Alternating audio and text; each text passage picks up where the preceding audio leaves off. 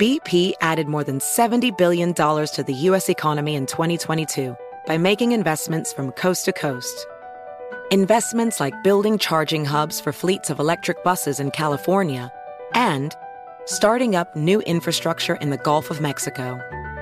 It's and, not or. See what doing both means for energy nationwide at bp.com slash investing in America.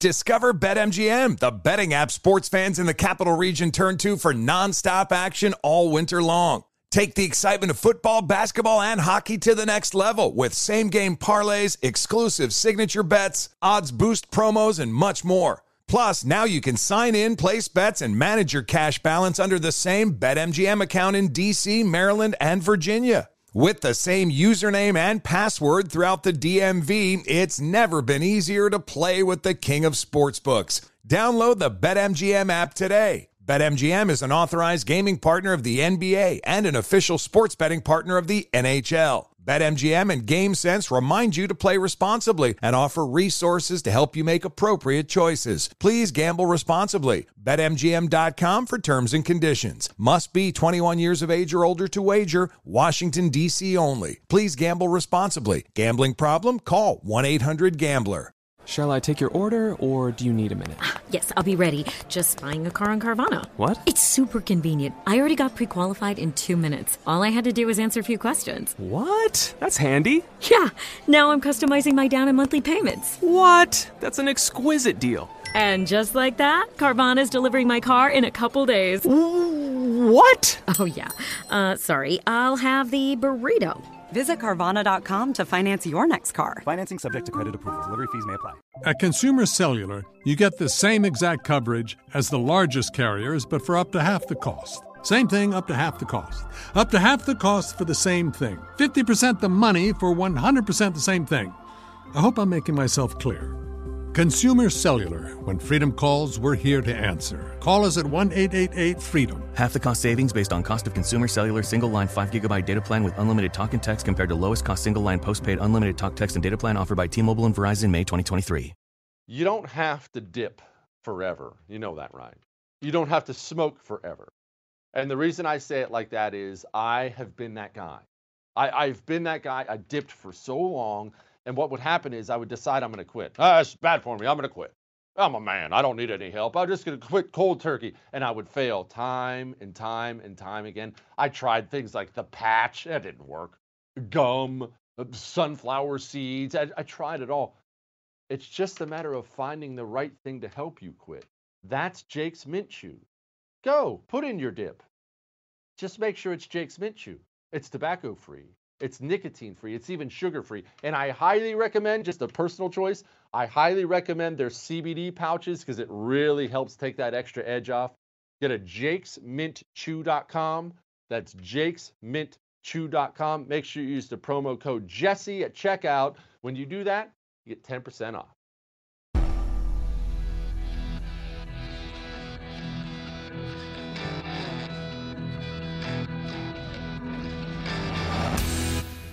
This is the Jesse Kelly Show.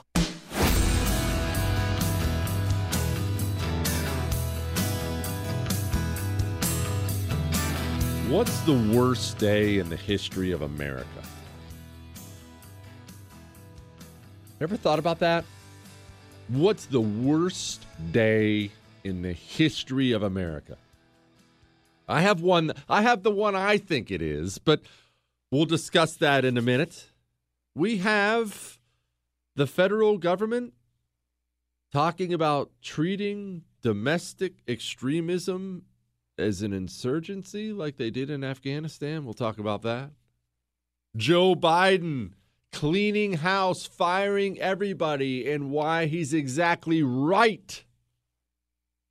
We have more social media censorship and Heavy D. A lot of him today. What, Chris? It's going to be such a great day. 877 377 4373. 877-377-4373. We have new pod we have new reviews of the show. But first, we have a lot to get to from the 1860s. 1863 is the year. let's do a brief Civil War recap to bring us up to speed on where we are at this time. It's been a couple years. What the war has mainly consisted of is the North attacking southern fortified positions and getting their butts handed to them. You know all the talk we've done about World War One and how technology had advanced past where all the generals knew how to actually fight battles, so it just became purely a defensive war. Dig in your trench here. Here's a little machine gun nest. Feel free to charge. We, we know you're going to charge. Oh, look, you're all dead. Well, most people will tell you the preview you had of World War One was actually the Civil War, and it's very much going to apply today. The weapons technology, they had better cannons, they had better muskets, if that's even what you want to call them. They, they had better better rifles. By the end of it, they had machine guns. It was called a Gatling gun. They just they had these things in the Civil War. But think about the generals who were fighting in this thing. They essentially fought in the War of 1812. Uh, not quite, but it's about that, right? So that technology wasn't there yet. And they're finding out the hard way, and I mean the hard way. You can't just charge at a dug in army. You can't do that. You're going to die. And uh, in their defense, you used to be able to do that. Before the weapons uh, technology had advanced, you could do that. Times had changed, times have changed. I've told you this story before. I'm not going to tell it again right now about when we went charge. They were teaching us urban warfare in the Marine Corps, and we went charging in with uh, practice paint rounds into a building, platoon full of infantry Marines against like four or five guys, and got slaughtered. Defense is very, very, very easy with the weapons technology we have now. And the North was finding out the hard way, and they were finding out some other things the hard way. They were finding out a lot of the best generals, they went down and fought for the South. Remember, we think of it as the North versus the South, and that's what it was. But prior to the Civil War, it was all just America, it was all America's generals. And the South had a way of breeding really, really good ones independent thinkers, aggressive, really good generals.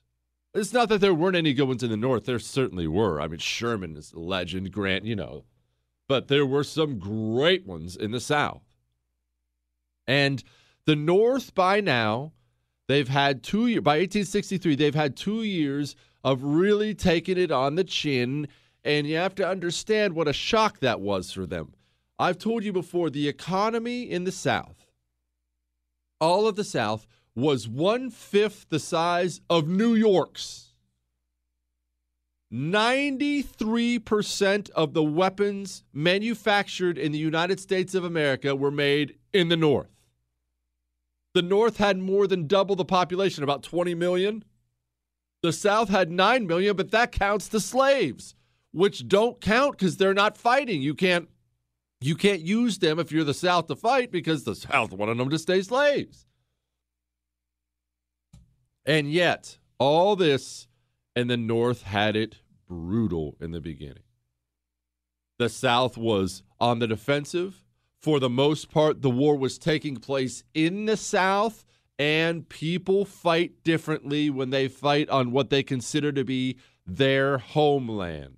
We've used the example a thousand times, it's always applicable.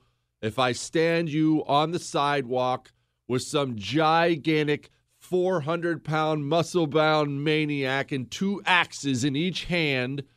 And he's going to try to get by you, and behind you is just a payphone. He's probably going to get by you fairly easily. If I put your wife and children behind you, you fight a little differently. When you're defending your homeland, you fight a little differently. And they were figuring out these Southerners not laying down for it. Now, Abraham Lincoln is in serious, serious political trouble at this point in time. People in the North are wearing down about the war because the North is getting its butt kicked. The North has taken brutal beatings at places, famous places, Fredericksburg, Bull Run 1, Bull Run 2, Chancellorsville. They're just losing. And the North finally now, granted, Grant is still sieging Vicksburg, but the North, the other Northern armies, finally, they retreated back to the North to regroup, figure out what's going on, and their confidence is absolutely shot. And now Robert E. Lee chooses to. I mean, this is a this is going to be a difficult show to lay out because I am a fan of Robert E. Lee. I don't make any, I don't make any apologies for it. I think he was a honorable man. I think for the most part he was a very good general, one of the best in the war in my opinion. Grant was probably better, Sherman. I, like I I look at the Civil War differently than everybody else does. I find the Civil War to be weird because it took place so long ago and yet people get so invested in in fighting about it now of what was right and what was wrong, we can just analyze the good and the bad on every side. I, I don't think it's difficult to say uh, slavery's really bad, should have never come here, wish it hadn't, glad it ended, while also saying uh, people were more loyal to their states back then. They were defending their states. It's these are normal conversations you're allowed to have, and they're real. You don't have to do the normal white guilt history thing you see today of North good, South bad. They were Nazis. Ah, that, that's that's awful. Don't do that with me. That's awful. So Robert E. Lee was great, but Robert E. Lee, well, our story today is not going to paint him in the best light. Robert E. Lee, because he was a Southern general and they were aggressive and they were daring, he decides okay, enough of this defending our homeland stuff. The North is on their heels. They're hurting. Their confidence is gone. We are feeling real confident because we ain't lost many of these things. Let's go to the North. Let's go threaten them in the North and try for a hammer fist knockout blow.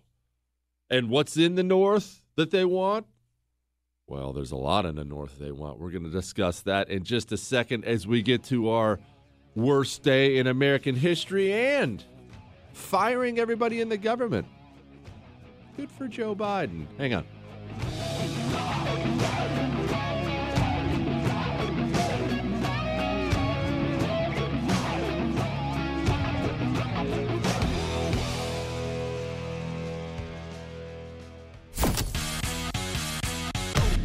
Listening to the Jesse Kelly Show.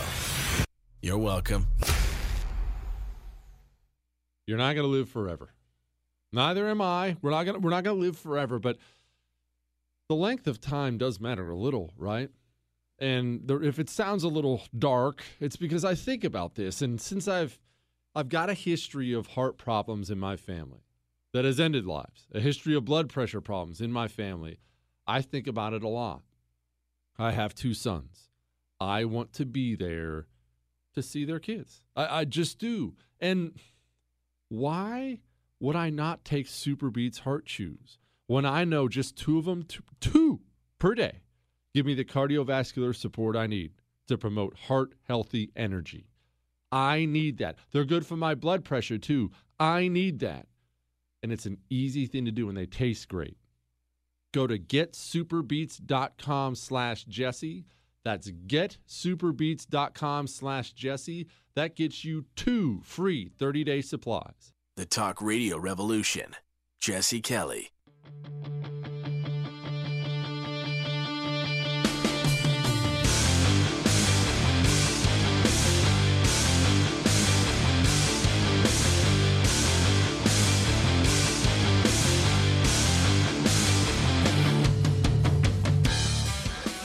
Democrat lawmaker says it's time to call Republicans terrorists.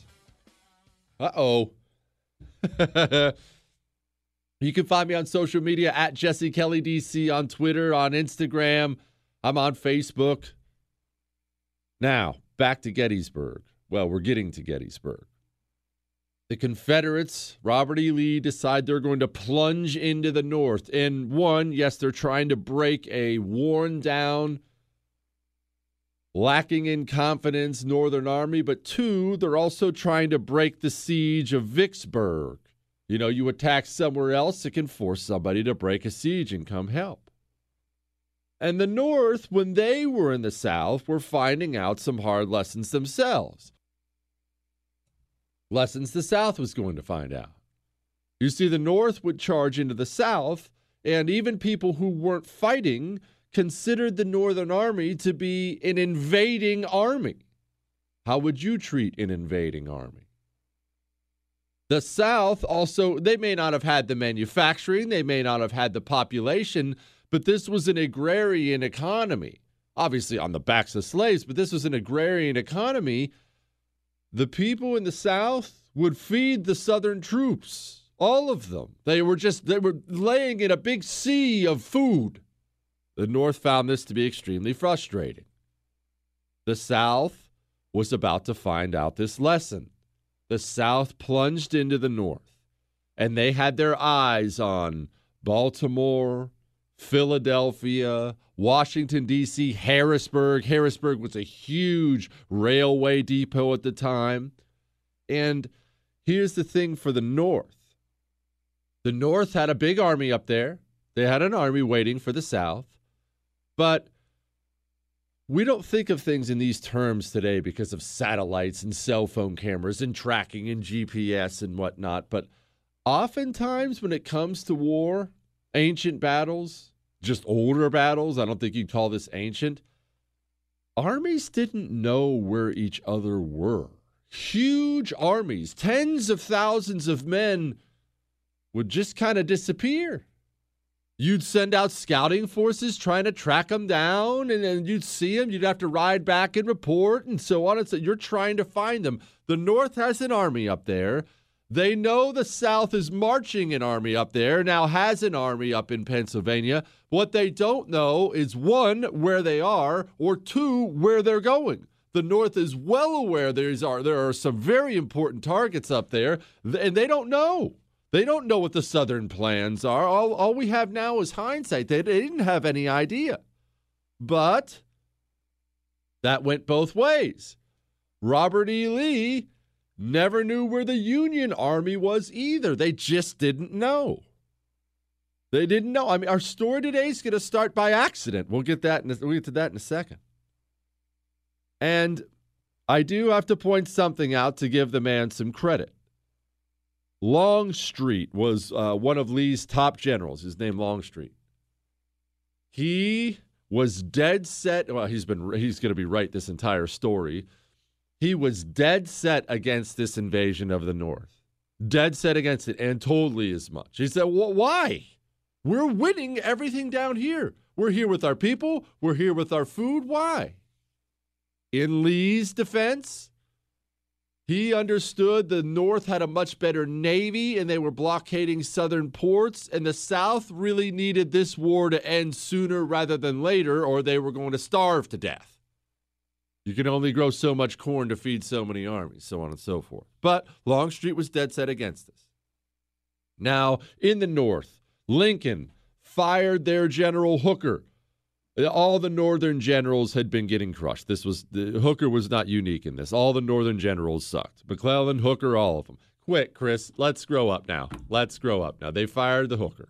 All right, there we go. Have, everyone have a good laugh and he hires somebody, perhaps you've heard this name before, Meade. He hires General Meade. General Meade was famously an unpleasant individual to be around. Nevertheless, he was highly respected, a good general. Not Hannibal Barca, but he was a good, solid general. He's not going to get you in a bind, he's not going to make any mistakes. Now, there's another thing the South had going against it they were missing, in my opinion, and this is a huge opinion, and I'll have 90 emails because Civil War uh, uh, freaks are passionate about it, which I love. I'll have 90 emails arguing this point with me tomorrow. Lee had lost Thomas Stonewall Jackson, the greatest general in the Civil War. That's a pure opinion thing, but it's not an opinion that Stonewall Jackson was a boss. Uh, eccentric, very weird, no question about it. An absolute stud of a general, absurdly brave. His his tactics on the battlefield, just one of those guys. So much of that stuff is instinct: when to attack, when to pull back, when to move here, when to move there. And Jackson was just a master. He was a master at it, and he had died at Chancellorsville. So Lee had lost his best general by a mile, which hurt him a lot, and Lee knew it. Lee Lee was vocal about that.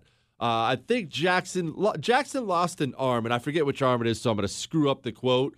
But I think it was his left arm, and Lee said Jackson has lost his left arm. I've lost my right arm, meaning that's what Jackson meant to Lee. It was it was a big deal. Lee knew it was a big deal. So Lee plunges deep into Pennsylvania, and they're paralleling each other now. The armies finally get a, a, some sense of where they are Lee is in the west, the Northern Army's in the east, and they're moving north, kind of paralleling each other, but far apart. And Lee sends, don't worry about remembering this name. I've already hit you with way too many names today. You know, I don't normally do this. Lee sends a General Stuart. Stuart had 10,000 cavalry underneath him. He sends Stuart out to try to bait the Union Army into attacking him, to try to bait them into doing something. The South was famous for this They'd send huge cavalry units out to harass, to raid, to, to, to get supplies. Basically, gigantic raiding parties is what they were. And Stuart takes his 10,000 men and takes off. Only Lee tells him when he leaves do not fall out of communication with me. You are a critical part of my army. This is all my cavalry. I need you, and I need your cavalry. Stuart takes off. But the Southern generals, while they were daring and often very, very good, aggressiveness can work against you too.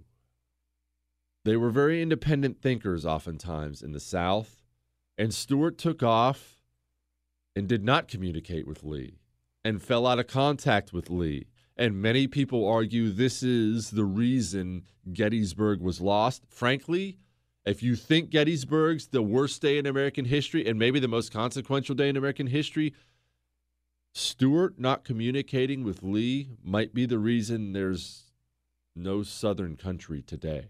You could very well have a Southern nation today if Stuart communicates with Lee, and we'll get to why in a moment. It was that big of a deal. Now, the battle itself, like I said, starts by accident. The rebels were in the north they would routinely raid farms and towns for the supplies they needed. In their defense, there wasn't a lot of you know raping and murdering of innocent civilians. There wasn't that. They did not conduct themselves that way. And really neither did the north. For the most part i know don't write me i know there were a thousand small incidents. For the most part as brutal and horrible as the war was the opposing armies didn't treat the opposing civilians like dirt. You know, there, there was no rape of Nanking type stuff going on here. But the battle starts by accident, as many battles do. South rides into Gettysburg. North rides into Gettysburg. Oh, looks like we're going to fight today. And we're going to get to the battle here now. And then we're going to get to the former CIA counterterrorism guy. He thinks you're a terrorist. Hang on.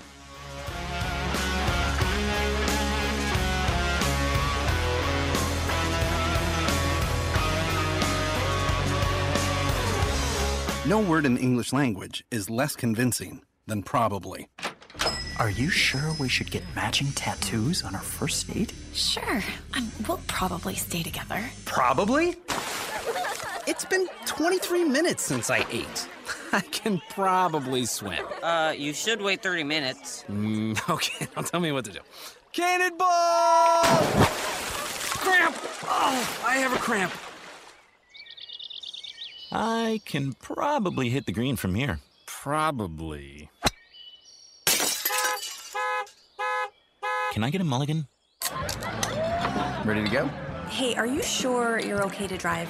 Yeah, I'm pretty sober. Yeah, I'm probably okay. Probably okay isn't okay, especially when it comes to drinking and driving. If you're drinking, call a cab, a car, or a friend. Buzzed driving is drunk driving. A message brought to you by NHTSA and the Ad Council.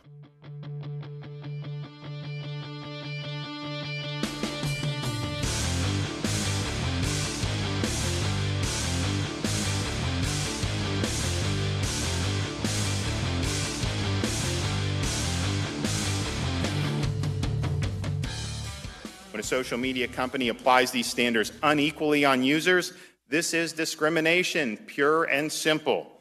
Can you imagine tolerating this kind of behavior in banking or in healthcare or in other industries? So today we announced during this legislative session uh, that we will seek to do the following. Ensure that Floridians are safeguarded against these practices from technology companies by requiring proper notice and disclosure of these changes to the standards and full disclosure of any actions taken against a user for violating the standards. We'll also seek to prevent these platforms from rapidly changing these standards and applying them unequally against users. We'll also require that users be provided the option to opt out of the various algorithms these platforms use to steer content, or in many cases, suppress content from the view of other users. But these provisions are of no use without enforcement, and we will provide recourse for Floridians both by enabling a user to bring a cause of action against a technology company for violating these requirements of Florida law and empowering the Attorney General to bring action against the technology company for violations of these requirements under Florida's Unfair and Deceptive Trade Practices Act. Hmm. Heavy D. Others are talking about it. Heavy D. Ron DeSantis, governor of Florida, seems to be doing something about it. My word, we may have to pack up this whole operation, Chris, and move to Florida. There's a ton of you people down there anyway. 87737. What do you mean, are they?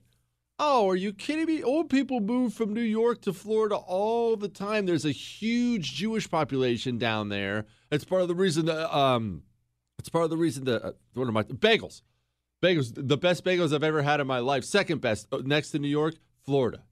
Florida is such a cool place. If you never visited Florida, you would love it. Oh, it's Florida is like um, if you get to the right place. Florida is like you've transported yourself to Mexico or the Caribbean or all that, only you're right here in America. It, is. Florida has some absurdly cool places. You'd love Florida. Quit being cheap, Chris. Gosh. No, you don't go to the old people parts, Chris. You know what? Never mind. 877 377 4373, jesse at jessekellyshow.com. But, all right, back to my Civil War thing. The rebels accidentally and the Northerners accidentally run into each other in Gettysburg. The rebels take off, go grab some help, and come back, and boom, it's on. Now, I'm going to describe the layout very briefly of the battlefield. It's very hard to do on radio. Uh, maybe we'll find a uh, Getty. You know what? We will on the show's Twitter, Chris. Get a Gettysburg battle, kind of where they were lined up, how they were lined up. Put a picture up on the show Twitter, please, if you wouldn't mind. Thank you, appreciate it. Here's how it worked, and it's going to be as confusing as humanly possible. The Southerners, remember, they were invading the North. They were actually coming from the North in this in this town. The Northerners were coming from the South. And south of the Union Army was a series, it was a, a ridge line, a bunch of ridges where the Northerners had some reserve troops dug in. So they run into each other in the town. The South takes off, turns around, comes back with some guys, and they start attacking the Northerners in this town and outside of the town, to the south of the town. The South wins this day. They do. The South wins this day, but the North does not get routed, does not get slaughtered. They, they, they have an orderly retreat back up into the ridge. And once again, I have to point out Longstreet and Lee's disagreement. You remember I just said the Northerners retreated to the ridge, a fortified, wooded ridge? Longstreet looks at this and says, Well, why would we attack them up there? That's terrible. That's the same stupid stuff they've been doing to us the whole war. That's why we've been beating them. Why don't we just leave this battlefield?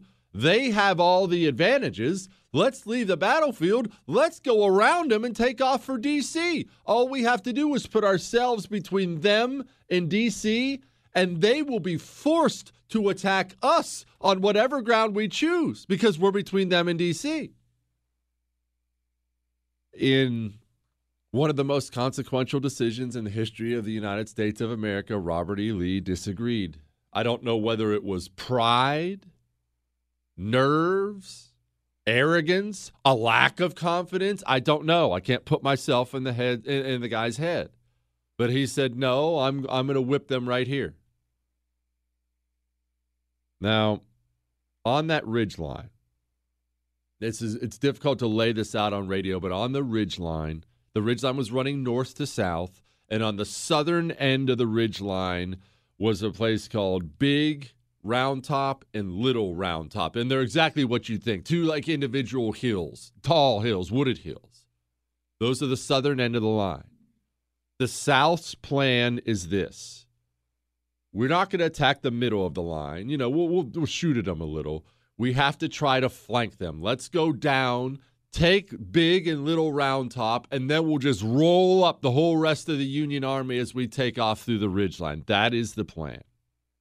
And this plan almost worked. And again, I come back to General Stuart, who's still not here with his 10,000 cavalry guy, cavalry guys. They're gone. The battle kicks off. The North, yes, they're dug in on the ridge at Little and Big Round Top, but they are 10 to 1 odds. That's how badly the North is outnumbered down here and the South. And, I mean, it's one of those scenes. It would be terrible, so you wouldn't enjoy it. At the same time, I want to see it. The South, to their credit, they fight and they just keep charging up these little round top hills, trying to blow the Northern troops off the top of the hills. And the Northern troops, Joshua Chamberlain and his men from Maine, he's a famous guy uh, from this battle. They can they just fight like lions Sometimes they actually get blown off the hilltop and fight right back to their defensive positions. And we are talking bayonets, muskets. It is horrific hand to hand fighting as the South is trying desperately to blow them off the top. At one point, towards the end of this, this part of the battle, the Union eh, Remember, I said they were outnumbered? They ran out of ammunition because they'd shot so many of the rebels, and the rebels were still coming. They fixed bayonets and charged. It actually worked. It was one of the most daring, brilliant things I've ever heard of in my life. The South was so freaked out by a bunch of guys charging downhill with, ba- with bayonets fixed, they turned around and took off. And this was the end of this day, and it was a horrible bloody day for both sides. Some Southern units were completely destroyed, gone. Here one day, gone the next. A horrible day for both sides. And that was day two, which brings us to day three, the final day. And once again, I feel like I've said this 90 times today. It's hard to put yourself in the mind of Robert E. Lee and exactly what he was thinking. But you had, you know, like I just said, whole units wiped out. Some units, 80% casualties, some 50% casualties. You had huge Southern losses. But there were big Northern losses too. Lee decides he wants to charge the center of the ridge line on day number three. And if you could see, I, I almost want you to Google image search this while I'm talking. There, the Union guys are dug in in the ridge, and it's open field between you and them. It just, I'll put it to you this way. You know the great General MacArthur and his British counterpart McCarthy, or uh, McCarthy, Montgomery, MacArthur and Montgomery. They were, I would have loved to have been a fly on the wall in this conversation. You want to know what they did at Gettysburg later on? I'll tell you exactly what they did in just a second. Hang on.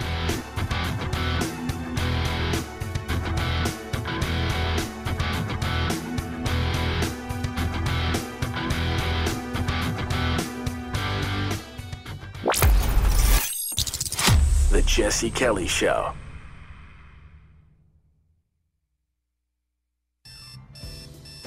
Wake up and text. Text and eat. Mm-mm. Text and catch the bus. Text and miss your stop. Wait, wait, wait, wait, wait, wait. Text and be late to work. Sorry, I'm late. Text and work. Text and pretend to work. Text and act surprised when someone calls you out for not working.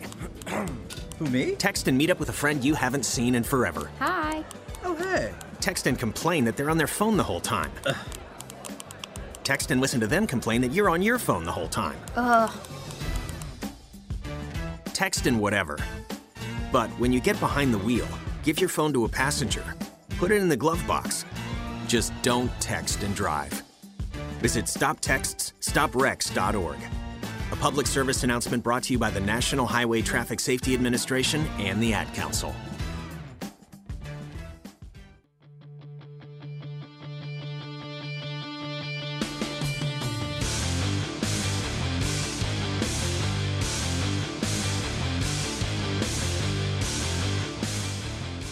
We've also seen the breadth of big tech's influence on campaigns and elections. While there wasn't a state in the union that ran a better election than Florida last year, we still saw on a national scale how articles, candidates, and content had the thumbprints of big, big tech executives all over them. You can look no further than the last several months of the election as coordinated, calculated efforts were undertaken to advance an increasingly evident political agenda of the big tech companies. The problem is, these companies are playing a significant role in the advancement of issues and candidates, but do so without recording many of their efforts for what they are political contributions. If I were to give something of value to a candidate or political committee, it would be a contribution. But big tech has been manipulating news content and designing algorithms to give the upper hand to their candidates of choice, and they do so scot free. Again, euphemistically called content moderation. I think it's more political manipulation. Mm-mm. Keep bringing the pain, Heavy D. Keep bringing the pain. We are with you. And yes, I'm going to get to what the defense secretary, what Joe Biden did, that I love, absolutely love, here in just a second as I wrap up Gettysburg. Day three. Lee thinks the Northern Army is hurting. Lee wants to charge, charge right at the center of it. Longstreet once again says, I'm sorry, what? You you want to I'm sorry, I, maybe I'm not hearing you right because I had a cannon go off next to me yesterday. Did you just I, I thought I heard you say you wanted to charge across the open field towards the center of the line. That's exactly what Lee wanted. But military is not a democracy, it is a dictatorship. Robert E. Lee says that's what we're doing. And he finds a man by the name of Pickett. Yes, you've probably heard of Pickett's charge. Pickett's guy, Pickett's division, they hadn't been bloodied yet, this battle. Lee tells Pickett, You're going to charge, you're going to charge the center of it. The rebels start off shooting some cannons at the north and shades of World War One. They think they're going to shoot so many cannonballs up there that they'll have blown them off their defensive positions and then be able to charge, only to find out later that was very much not the case. The rebels shoot a lot of cannons. The Northern Army shoots a few, but then stops. Why? Because they can't believe their dumb luck. These guys are going to charge right at us across the open field. Just hold fire until they get closer. Pickett asks Longstreet, who's above him, All right, am I? Uh, he basically asks him for the order, and Longstreet wrote about this in his memoirs. Longstreet was so horrified that he was ordering men to what he knew was going to be certain doom. He couldn't voice the words to Pickett to tell him to charge. He just nodded his head. Pickett takes 13,000 men, day three, and Pickett charges. The Union Army holds fire for the most part with their cannons and their muskets until the rebels get close enough, and then, well, hell happens. I don't have another way to describe it. I, I've read so much on this battle, watched so much, and it just sounds like hell all the muskets. The the cannons are not only firing the big cannonballs, you you see they're firing grape shot, which is exactly what you think it is. A bunch of steel balls. They said they would shoot a cannon and 10 men would die instantly. Body parts, gear flying everywhere. Carnage by the thousands. By the thousands. And the rebels kept charging bravely. Bra- you know, to their credit, absurd levels of bravery, charging into certain death as the Union just mowed them down like grass. Only one rebel unit even got to the actual Union line, and they all promptly died for their trouble. He started out with 13,000 men. By the time the day was over, he limped back to his line with about 6,000 left.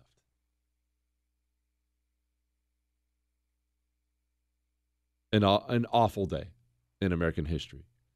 Thousands and thousands and thousands over the course of three days dead on both sides. Quick little side note Pickett hated Robert E. Lee for life after this, said that he sent his men to get slaughtered that day. He, he considered him a murderer. Again, not unlike World War One, many of the guys, many of the British uh, considered the British General Haig from what he did at the Somme considered him to be a mass murderer for what he did to their guys. The truth is this the decisions we make, the decisions we make when we have these huge, important battles going on for the direction of America, the soul of America, Politics is fun. Yes, we enjoy it. It's it's a, it's a hobby for most of us, in a passion. I'm not going to act like it's just a hobby, like hacky sack or something. But these are humongous, life changing, life ending decisions we make. When I scream at the GOP to get tougher and get braver, as I'm going to do again today over something that's driving me up the wall, I am not doing it lightly. I'm doing it because the threat is very real now. And I need them to wake up because the cost of failure here is high. What am I talking about? Oh, I'm about to tell you.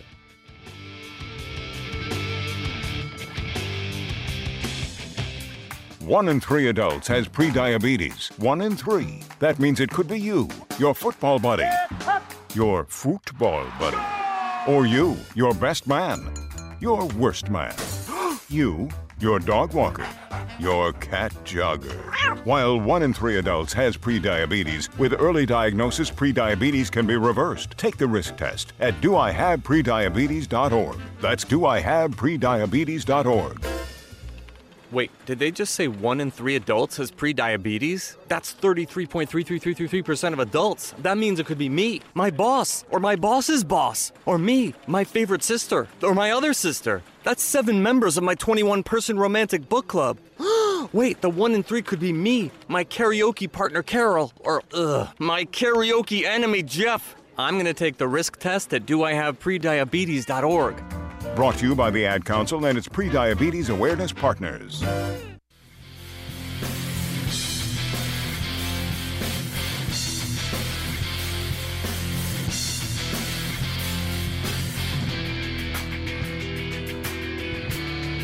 Eight seven seven three seven seven four three seven three.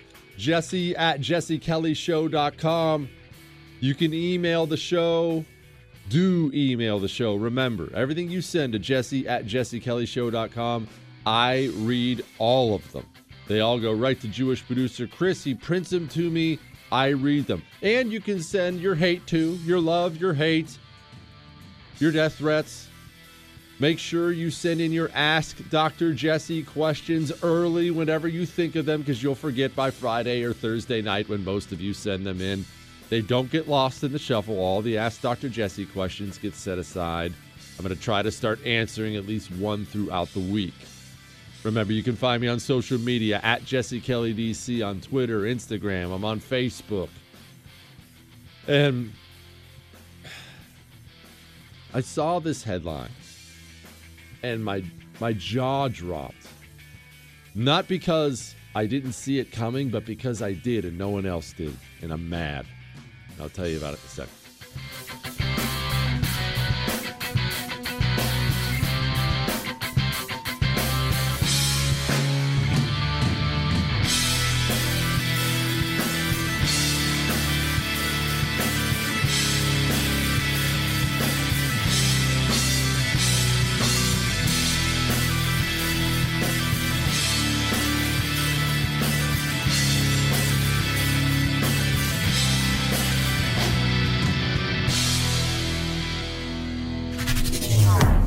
Jesse Kelly returns next.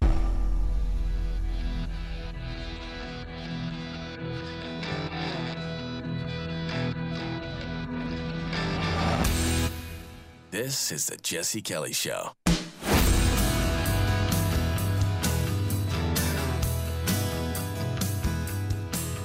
We're going to take aim at those companies and pull back the veil and make sure these guys don't continue to find loopholes and gray areas to live above the law. Uh, under our proposal, if a technology company deplatforms a candidate for elected office in Florida during an election, a company will face a daily fine of $100,000 until the candidate's access to the platform is restored. Again, any Floridian can deplatform any candidate they choose. You simply unsubscribe, and it's a right that I believe belongs with the citizen. Further, if a technology company promotes a candidate for office against another, the value of that free promotion must be recorded as a political campaign contribution enforced by the Florida Elections Commission. And lastly, if a technology company uses their content and user related algorithms to suppress or prioritize the access of any content related to a political candidate or cause on the ballot, that company will also face daily fines. Hmm. How about that? Looks like somebody is interested in doing something about all this mess. That is great. The great Ron DeSantis heavy D. Look, I'm obviously I'm purposely going a little over the top with my Ron DeSantis love at this point in time. Let me explain something to you. I'm very impressed with Ron DeSantis so far. Very impressed. Do not fall in love with him. Do not fall in love with any U.S. politician, with any politician ever. They're only men. They will disappoint you at some point in time, but I like what I see. All right, 877 377 4373, Jesse at jessekellyshow.com. I saw this coming. I saw this coming a mile away. And I saw it coming right away. And you know I saw it coming because I came on the radio and told you exactly what was going to happen. You remember that stupid thing at the Capitol? Immediately, obviously the left was talking about insurrection and coup, and, uh, which is so absurd. There's a bunch of idiots storming the. Ca- Half of them had camera crews with them. I understand it was a violent day that people died. That it was. It was not an insurrection or a stop. Stop. We don't have to be overly dramatic like a teenage girl about everything, please. But immediately, as they always do, the right, the pundits and politicians on the right, especially in the DC area, begin to parrot the left's language. This is an insurrection. We have to impeach. This is a dark day for America. This is a coup. And I'm screaming on the radio and on TV that day, uh, what? Hold up here. Hold up here. Um, they're going to use this against you, right? Because something, one thing we have to be clear about the communists, one, one thing I have to be very, very clear about, they don't actually care about any of these individual incidents at all. No, they don't care. They don't care about a new freshman congresswoman. They don't care really about the, the, the raid on the Capitol. That they don't care every single thing that happens, they do what communists have always done, and they just look at it and immediately, immediately analyze can I use this? Can I gain power? with this? What can I do to crush them with this? That's how they think. And the right doesn't seem to get this through their thick skulls. While people on the right were screaming, insurrection, coup, I was screaming, stop! These people are going to use this to go after you and go after me. Why are you so stupid? How is it we are constantly weak and stupid? Constantly. And what do you know? Already we've had the DHS talk about opposing Joe Biden being potentially domestic terrorism. We have this former CIA officer treat domestic extremism as an insurgency. Robert Grenier served as the CIA's station chief for Pakistan and Afghanistan in 2001. He went on to become the CIA's Iraq mission manager and then director of the CIA Counterterrorism Center from 2004 to 2006. You want to know what he had to say? We may be witnessing the dawn of a sustained wave of violent insurgency within our own country, perpetrated by our own countrymen. Extremists who seek a social apocalypse are capable of producing epidemic political violence of a sort not seen in this country since the Reconstruction. Goes on to say, I don't want to be the one to suggest that somehow the United States is going to in any way resemble Iraq or Afghanistan at the height of violence, but what I think is useful is to have some way of thinking about the problem and thinking through the elements of the solution. So I think, as in any insurgency situation, you have committed insurgents who are typically a relatively small proportion of the affected population. But what enables them to carry forward their program is a large number of people from, from where they draw tacit support. And that's what I'm primarily concerned with. I think what is most important is we drive a wedge between those violent individuals and the people who may otherwise see them as reflecting their interests and fighting on their behalf. And then they ask him, What do you want to do about it? Well, he wants to treat this whole thing like he treated Iraq and Afghanistan. This is just yet another example. They don't look at China as the enemy. They don't really look at North Korea as the enemy or Russia as the enemy. You are the enemy. They've always looked at you that way. The Capitol thing had nothing to do with it. Nothing. They've always looked at you that way. And they're always looking for a reason to crush and stomp their enemy. And we have to understand that mentality so we stop making the same mistakes over and over and over and over again. It's unreal. Unreal. The system comes up with the narrative. Have you ever noticed they all come up with the same thing at the same time? Like this freshman congresswoman everybody's talking about, Marjorie Taylor Greene. Weird that as soon as the Trump thing was over and the Capitol rate thing was over, Biden starts signing all these terrible executive orders. And it's, man, it's so weird that all the news outlets, the entire system started talking about Marjorie Taylor Greene in her old Facebook posts immediately. And it's weird how 99% of the DC right, the politicians and pundits, immediately started parroting those talking points. Why do you think the system does that? So you're always fighting for it and never fighting against it. And I've got news for you, Republican pundits and politicians. As soon as they're done with her and they've got you talking about her forever and focusing on her forever, they're going to drop her like a hot potato and move on to the next thing that'll get you attacking yourself instead of attacking them and exposing them. That's what they do. It's going to be four years of this of them dangling something shiny in front of you. And, oh, look, a squirrel! And the right chasing it. Stop chasing it. They don't care about any of these issues.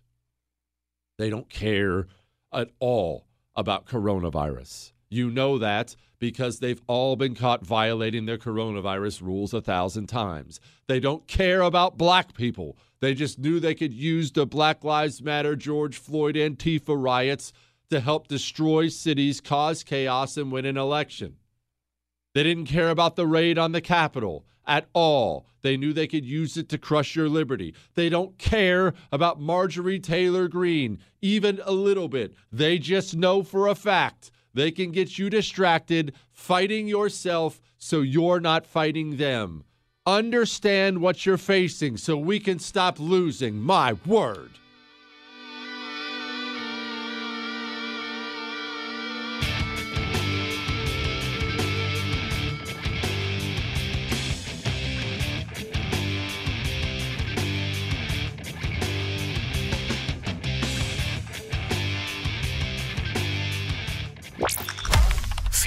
Feeling little stocky?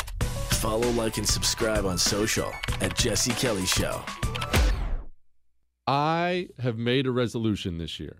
Yes, I admit it's kind of corny, but it was a New Year's resolution. And that was that I was going to be healthier by the end of this year than I am at the beginning of it. And yeah, I am trying to eat a little better. As you well know, I'll never be perfect. I'm trying to eat a little better. I'm trying to work out more. I'm trying to take care of my heart, take care of my blood pressure. And SuperBeets Heart Chews, they're part of my healthy routine, a necessary part of my healthy routine. How could I not take the easiest step to take care of my health? It's like having dessert. I eat two every single night with dinner. You eat them whenever. I eat them right after dinner. It's like eating two fruit snacks, and they make me healthier. Go to getsuperbeets.com slash Jesse. That's getsuperbeets.com slash Jesse for two free 30-day supply.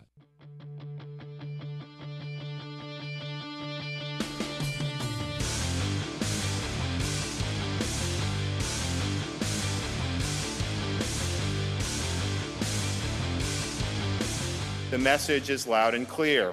When it comes to elections in Florida, big tech should stay out of it. Now, big tech has long since abdicated the protection of consumers for the pursuit of profit. Uh, we can't allow Floridians' privacy to be violated, their voices and even their livelihoods diminished, and their elections interfered with. Mm-mm-mm. Sounds like a man taking it seriously. Oh, did you hear? Did did you, Chris? Did you hear this guy on TV last night? Oh, uh, what do you mean who? Everybody's talking about it today. It's honestly, it's one of the sharpest things I've heard in a while on television. Um, so you know what? It's time to celebrate someone else for a change. Listen to this. I saw this last night. Well, just like we talked about, the big lie, the system lying. And if there's a big problem, the system just tells a bigger lie. I got a kick out of this one too. This is uh this is a doozy. Quote, we hold the largest social movement in global history. Today, we have been nominated for the Nobel Peace Prize. People are waking up to our global call for racial justice and an end to economic injustice, environmental racism, and white supremacy. We're only getting started. And yes, you guessed it, that's from Black Lives Matter, nominated for a Nobel Peace Prize. Let's look in on Black Lives Matter from last night. This is in Rochester, New York. Yeah, that's them at a police department in Rochester, New York, ripping down fencing. And let's, I mean, look, let's take a little trip down memory lane. You do remember what these people were doing all summer long, right? And I mean all summer long. They weren't just standing on a street corner with a sign. Here's what they were doing.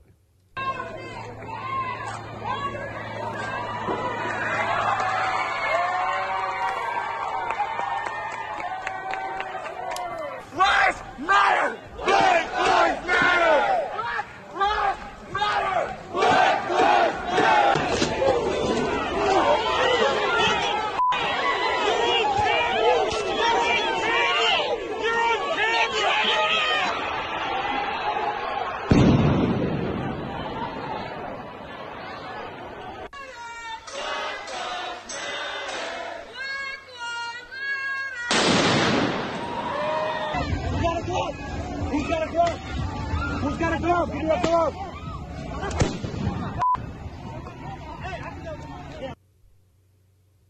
Ah, yes. Nobel Peace Prize. You see what I mean? It's just it's the perfect example of what we were just talking about in the beginning. The more violent you are, the more chaos you cause, the more you're in line for a peace prize. And let's not forget, speaking of the lies they tell you, let's not forget how these protests were covered. This was the Washington Post. This summer's BLM protests were overwhelmingly peaceful. Our research finds. The Guardian, quote, nearly all Black Lives Matter protests are peaceful despite Trump narrative, report finds. Time came out with this doozy, quote, 93% of Black Lives Matter protests have been peaceful. New report finds, and so on, and so on, and so on. And I'm actually not picking on the scumbags of Black Lives Matter for once. I'm more just showing you how completely broken the system is. We are now at a point anybody the system elevates, you should be suspicious of. And anybody the system comes down on, probably a hero. Isn't that a weird place to be in life? Again, that was from my show. I'm right. It's on the first every single night, 9 p.m. Eastern. Isn't that a weird place to be? I, I feel like we're in such a twilight zone where anybody celebrated by the system, anybody, cover of magazines, winning awards, anybody celebrated by the system, you should immediately think, oh, oh, what did they screw up? What did they do wrong? Anyway, I. All right, I told you we were going to take some phone calls today, and we will. 877 377 4373. 877 377 4373. Let's go to Mike in New York. Mike, go. Good morning, Jesse. This is Mike from New York. Just a quick question. Would you consider Andrew Cuomo a mass murderer or serial killer? you know, you know, I think mass murderers probably more along the lines of being fair. And what's what's amazing, Mike, just what we were just talking about. That's why I wanted you to come on. He got an Emmy for that. He wrote a book already. He wrote a book on coronavirus response when he murdered old people by the thousand up there. Mike, what are you doing up there? Get down to Texas. Uh, no, I'm up in New York. I'm a retired law enforcement. I got you. Um, tell me, as retired law enforcement, why why still do the job these days? I, I I can't believe these guys who still do the job. It's thankless. Everybody has a cell phone. You're not allowed to touch anybody, no matter how bad they are. Why is it just a calling? Why still do the job?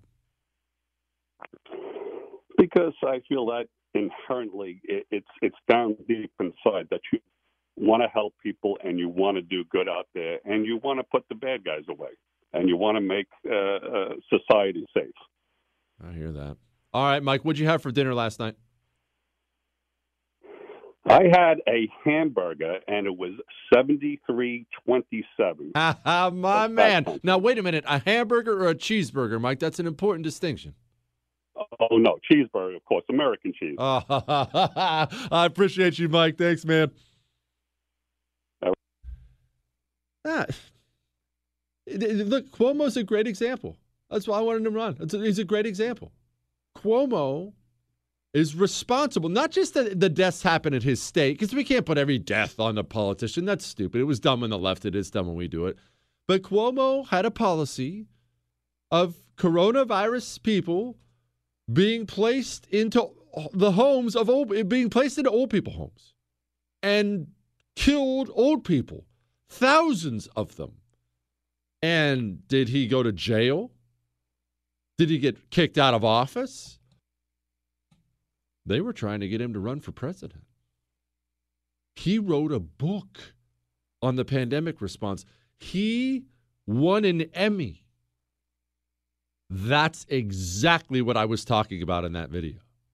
And it's it's so surreal. And it's why uh, it's not so much it's not so much the people the system celebrates because it's easy to convince you and convince me okay those are general in general bad people we know the second they're holding someone up all right this is probably a bad person what we have to be careful about is this we have to be careful about demonizing the people the system tells us to demonize. And that gets a lot more difficult. Have you seen? Uh, have you seen what this person said uh, uh, on Twitter 19 years ago? And and but we we got access to their uh, private text messages, and they'll dig up every bad part of your life. And everybody has bad parts of their life, right? We actually dug in and we found from his uh, divorce court proceedings that he once screamed at his wife and called her a bad name. They'll dig up things that will make you hate the person they hate. The system has ways of destroying you, destroying your reputation. And we have to be very careful now, as people aware of it. We have to be very, very, very careful that we don't fall into the trap of hating the people the system tells us to hate. Of, of saying, oh, okay, that must be the bad guy. Why? Well, the news told me so, and this actor told me so, and this guy told me so. We have to be very, very careful about that. And that is much more difficult than anything else because let's be honest, the social pressure to jump on the this person's a scumbag train is so much. You remember the Donald Trump stuff?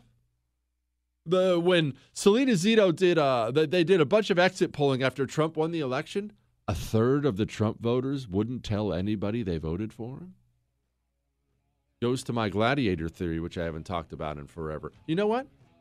It's time to talk about my great gladiator theory. Hang on, Chris.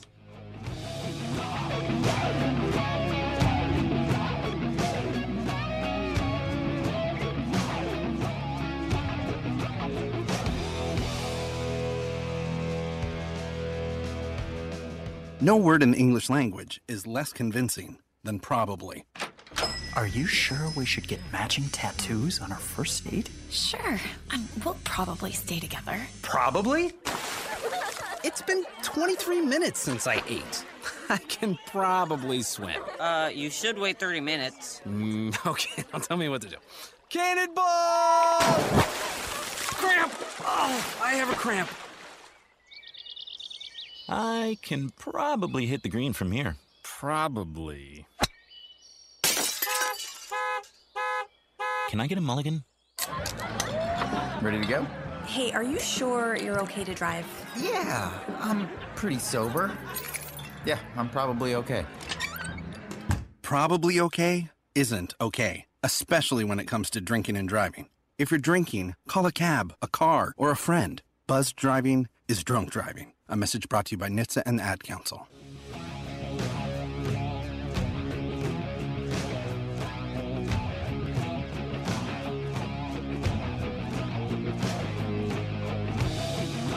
Treating the right as domestic terrorists is something coming. I'm telling you. Democrat lawmaker says it's time to call Republicans terrorists. This is House Republican Jackie Speier out of California. The Republicans have been calling Democrats the radical left. Time to call Republicans the terrorist right? Why do you think they've been using words like Nazi, white supremacist, and now terrorists for so long? House Democrat, United States House of Representatives Democrat. That's the thing. These are not the people who use these words now Nazi, white supremacist, terrorist. It's not some idiot college kid in his sociology class. These are the highest ranking Democrats in the United States of America. The highest ranking Democrats in the United States of America use this language to describe you and describe me. Why do they do it? They're trying to dehumanize you. They're trying to dehumanize you and they're trying to justify what they really, really want to do to you. That's why they're doing it. They all have the same plan. What have I told you a thousand times? Communists in America are no different than communists have always been. Counselor, let me start with you. This is the 14 page brief filed by the president's lawyers. Uh, it says, number one, this is unconstitutional because he is a former president. Uh, it says, number two, that he has a First Amendment right to speak, and therefore he said things at a rally and people attacked the Capitol. You can't hold him accountable. Yeah, those are wrong, um, and they're well countered by the very long brief the House filed earlier today. I mean, you don't have a First Amendment right to lie. You don't have a First Amendment right to lie? That's a CNN legal analyst. Actually, you do. You have a First Amendment right to say whatever you want. That's why it's the First Amendment. Whatever you want. And I'll tell you something else. Just I'm going to get to the gladiator theory in a moment here, don't worry. But I'll tell you something else. You can believe things all of society thinks are terrible, and you have a First Amendment right to do that. You know that, right?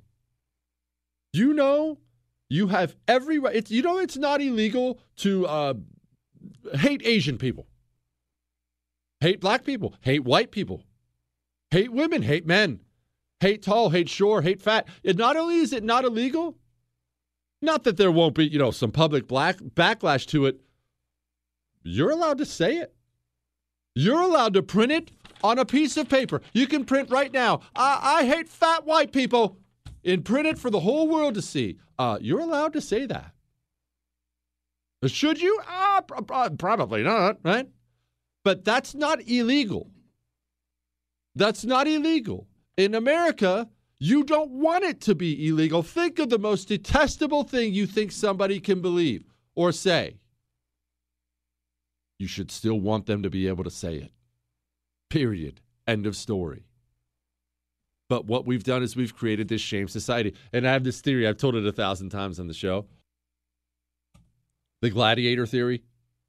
If the ancient Roman gladiatorial games were brought back today for one big event, one big pay per view event at a football stadium here in America, and we knew that it was two months away, and I mean everything gladiator on gladiator fights to the death, gladiator on animal fights to the death. How well do you think that would go over today? Gladiators or just regular people killing and torturing prisoners. I mean, the works, all of it, all of it.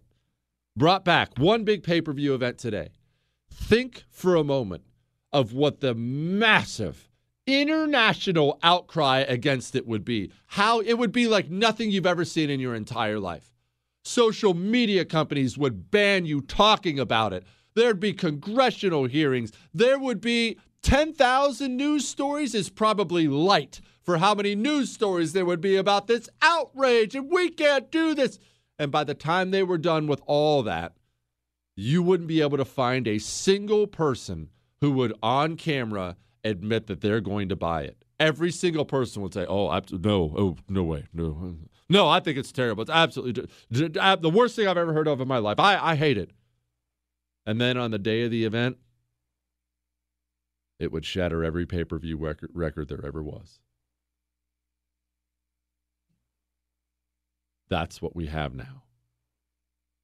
That's that's not a healthy place to be as a society, the shame society. And I mean, look, Republicans are Nazis. Republicans are white supremacists. Republicans are terrorists. You realize the DHS is getting sued over social media surveillance, right? You get that? This is from gizmodo.com.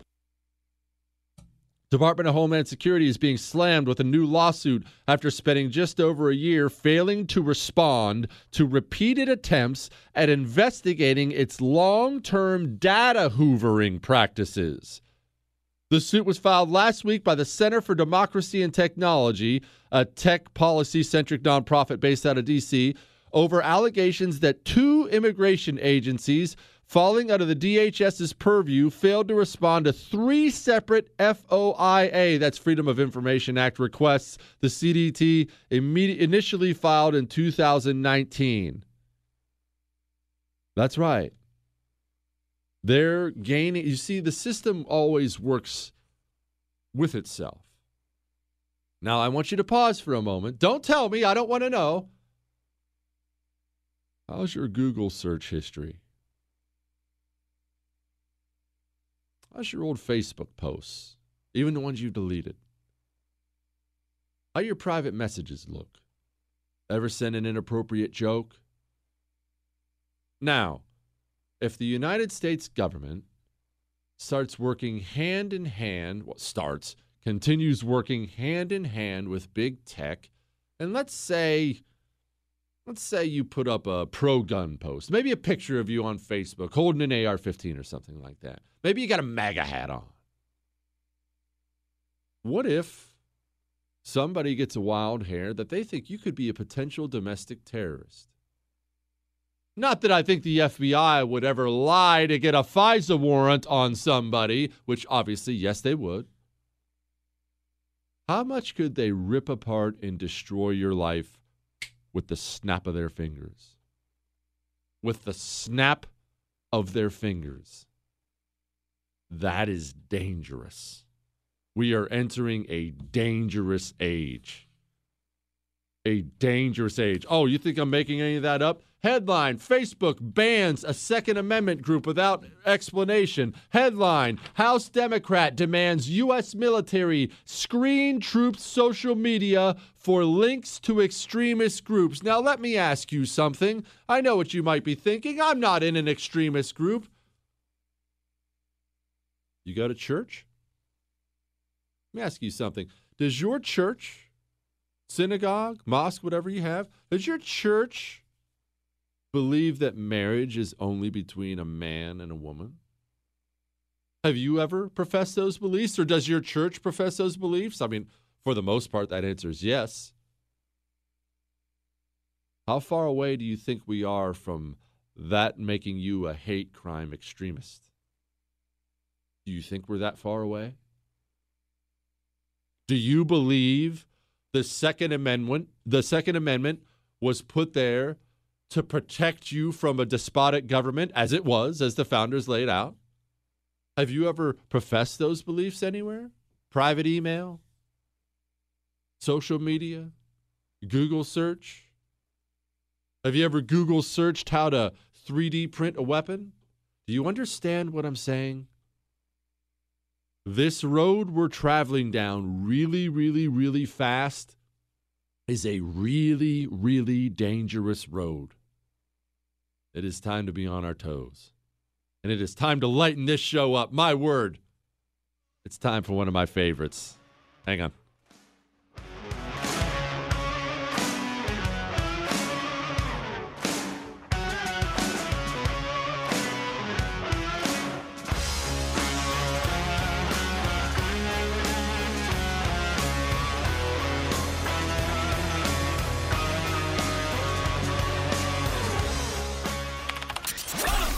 Missed out? Catch up.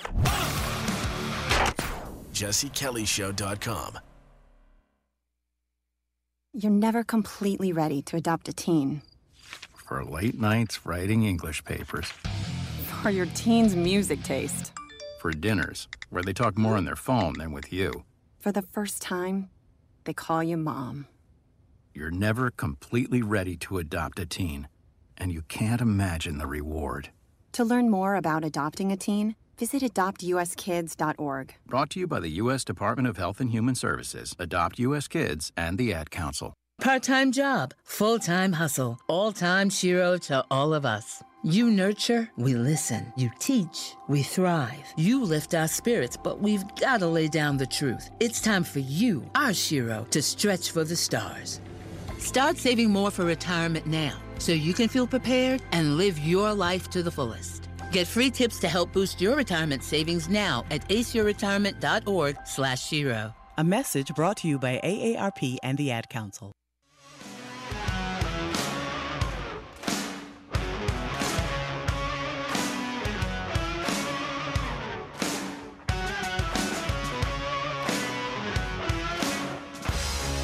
Eight seven seven three seven seven four three seven three. Jesse at jessekellyshow.com. We called in reinforcements to talk about Civil War stuff because nobody knows more about this than Cam Edwards, bearingarms.com.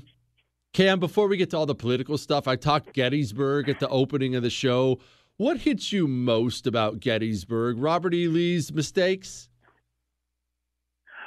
I'm sorry. Ask that. Send me that. Tell me that question again. What what what about Gettysburg? What hits you most when you think about Gettysburg? Beyond obviously the carnage and the body counts, when you're thinking yeah. about how the South lost it, Robert E. Lee's mental mistakes. What is it?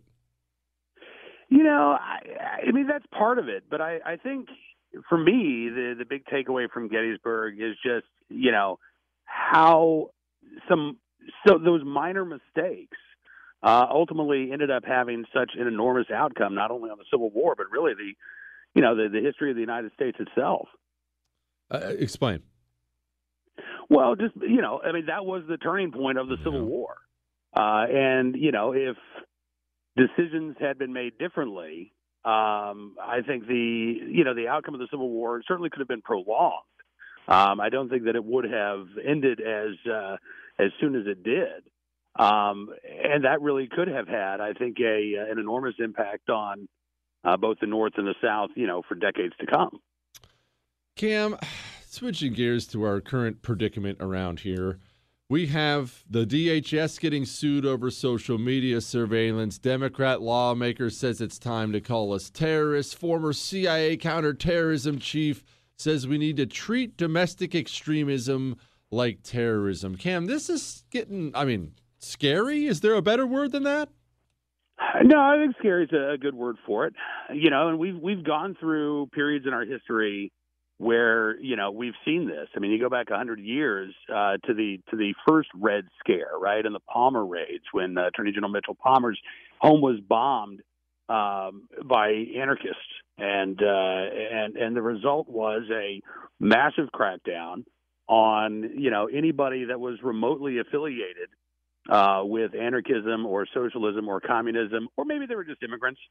Uh, you know, and we saw, you know, massive numbers of deportations. We saw a huge crackdown on civil rights under the Woodrow Wilson administration. So the left has done this before. Uh, you know, when when they see the opportunity to crack down on civil liberties and to go after groups that are disfavored in their eyes, um, they'll use, you know, events, whether it's the storming of the Capitol, uh, whether it's the bombing of the Attorney General's house, but they'll use those events to then go after you know uh, anybody and everybody that uh, that they think that uh, they can target as a result of those actions. Cam, why can't the right see it? I, I, I so not not all the right, but especially the Washington D.C. area politicians and pundits. I feel like they're constantly on defense, can't see what the left is doing, can't see why they're doing it. Is it can't see, won't see? Is it cow- cowardice? Is it weakness? What is it? Well, I think part of it is a maybe an unwillingness to recognize uh, the playing field. You know, and, and you know this very well, Jess. I mean, conservatives and, and the left do not operate on a level playing field. Uh, the left has the mainstream media. The left has academia. The left has pop culture uh, primarily. And, you know, and, and we on the right understand that. And I think the successful conservatives are those who adjust their tactics to recognize this unlevel and unfair playing field. You're right, though. There are a lot of Republicans who want to just play along uh, with whatever Democrats want to talk about. They are content to let Democrats set the agenda, uh, and then you know they they react and respond uh, rather than going on offense themselves. Okay, well, how do we change that mentality? Can we change that mentality, or is that mentality part of what makes us on the right? I mean, look, the communists are more aggressive by nature. That's just how communists are. Yeah, I, I you know, part of it I think is baked into the cake, right? Uh, because if we were to adopt every tactic of the left, we would not be of the right anymore. Uh, and so there are some things that I think are, generally speaking, um, uh, you know, unconservative principles. The idea that uh, government is responsible for everything. The idea that uh, the politics of personal destruction uh, without the possibility of redemption is the uh, the way that we should move forward in this country. Those are very unconservative ideas, and I think if the right adopts them, we're going to fail. I think what we need to do, what I'd like to see us do, is to be more aggressive in promoting individual liberty, promoting individual responsibility, promoting individual freedom, including freedom of expression and freedom of thought. Uh, you know, for for a long time in this country, it was the left that was arguing against censorship, that was arguing against conformity. But now that they feel like they've got the cultural and political power, it's not about resistance. It's not about letting your freak flag fly. It is about conforming and obeying to their demands. Uh, and so I think, you know, honestly, there are a lot of examples from American history that the right could use to point out the left's hypocrisy uh, and to point out that, you know, in a free society, you must have free people. Amen. Cam Edwards, bearingarms.com. Thank you for giving us a few minutes today, my brother. Hey, thanks, Jesse. Yeah. Here's my problem. Do we think, are we under the impression Americans are still hungering for liberty? Now, you're, you're hearing my voice. You're probably saying, well, yeah, I am. But as a whole, are Americans craving liberty? All right. Where I agree with Joe Biden massively. I'll describe it in a second.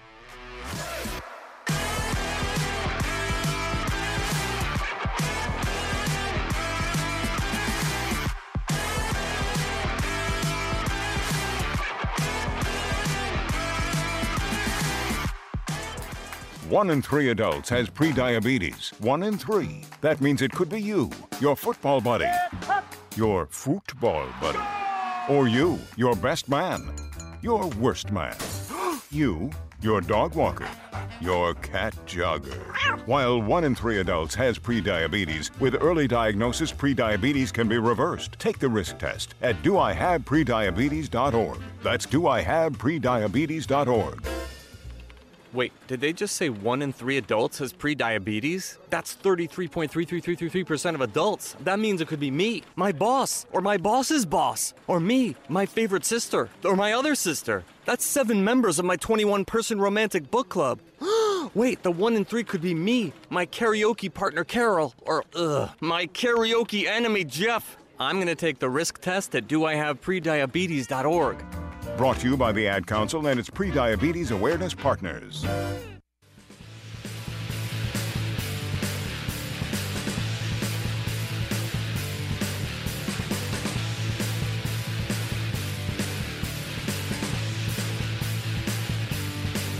Defense Secretary orders the resignation of hundreds of people that serve on the Pentagon's 42 civilian advisory boards, purging a number of Trump loyalists.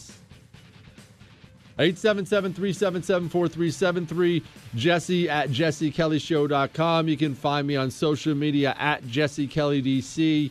I'm on Twitter. I'm on Instagram. I'm on Facebook. I need to put up more pictures of myself on Instagram, Chris. What? I mean, I, I, I looked. My wife told me the other day, she said, You know, all your pictures are of food, right? That's not right. It's not right. I have a couple pictures of me on there, but really, what the people want to see, Chris, is pictures of me. We have a new review from iTunes. I love the history lessons. Political commentary is spot on. He's entertaining and, like all Marines, devilishly handsome. In fact, I imagine most people listen just because he's so doggone attractive. Can't possibly agree more. All right. Joe Biden's absolutely right to fire these people. I'll tell you why. Hang on.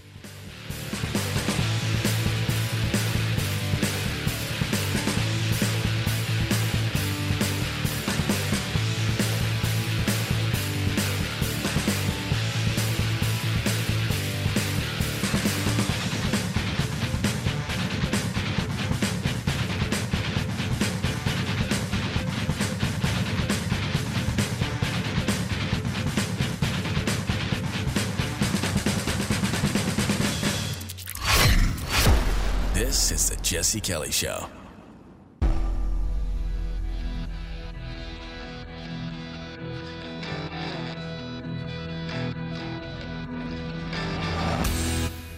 This is the Jesse Kelly Show.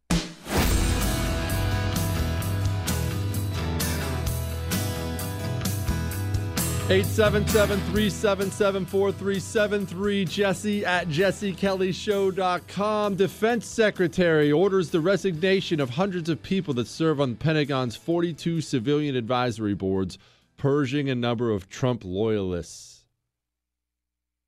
Republicans. Take notes. That's how it's done. I will never understand this phenomenon. Bill Clinton gets into office. Boom, everyone's fired. Every U.S. attorney, uh, pack up your stuff, you're gone. Uh, but I'm actually okay. Oh, I'm not taking the chance. Pack up your stuff, you're gone. George Bush gets elected. Oh, you guys can stay. Why, you can stay. I, well, no, I'm. I've, I've got to be a good guy. I want to be a good guy. Aren't I a good person? Barack Obama gets elected. Fired. Everyone. Bye. Stanley McChrystal makes an offhand comment to somebody. Some reporter picks it up. He was on the next plane out of town. See ya. Peace. You so much as looked at Obama sideways in his government. Bye. Gone. Let me go get my people. Donald Trump gets elected. Man famous for saying what? Everybody knows it. What's he famous for? You're fired. Everybody watches it. Everyone did. I did, for sure. Keeps everybody. Not only does he keep everybody, hires people who hate him and hate his agenda to work in his White House and then spends four years getting absolutely hobbled by people within his own government. Every other day, Word from the Pentagon says Trump's failing. Word from the White House says Trump said this. They impeached him, remember? That was his own State Department. Why is some anti Trump Democrat hack still in employment with your State Department? Even if you can't fire these federal employees, congratulations. You just got promoted to working a radio tower in Alaska. Goodbye. Peace.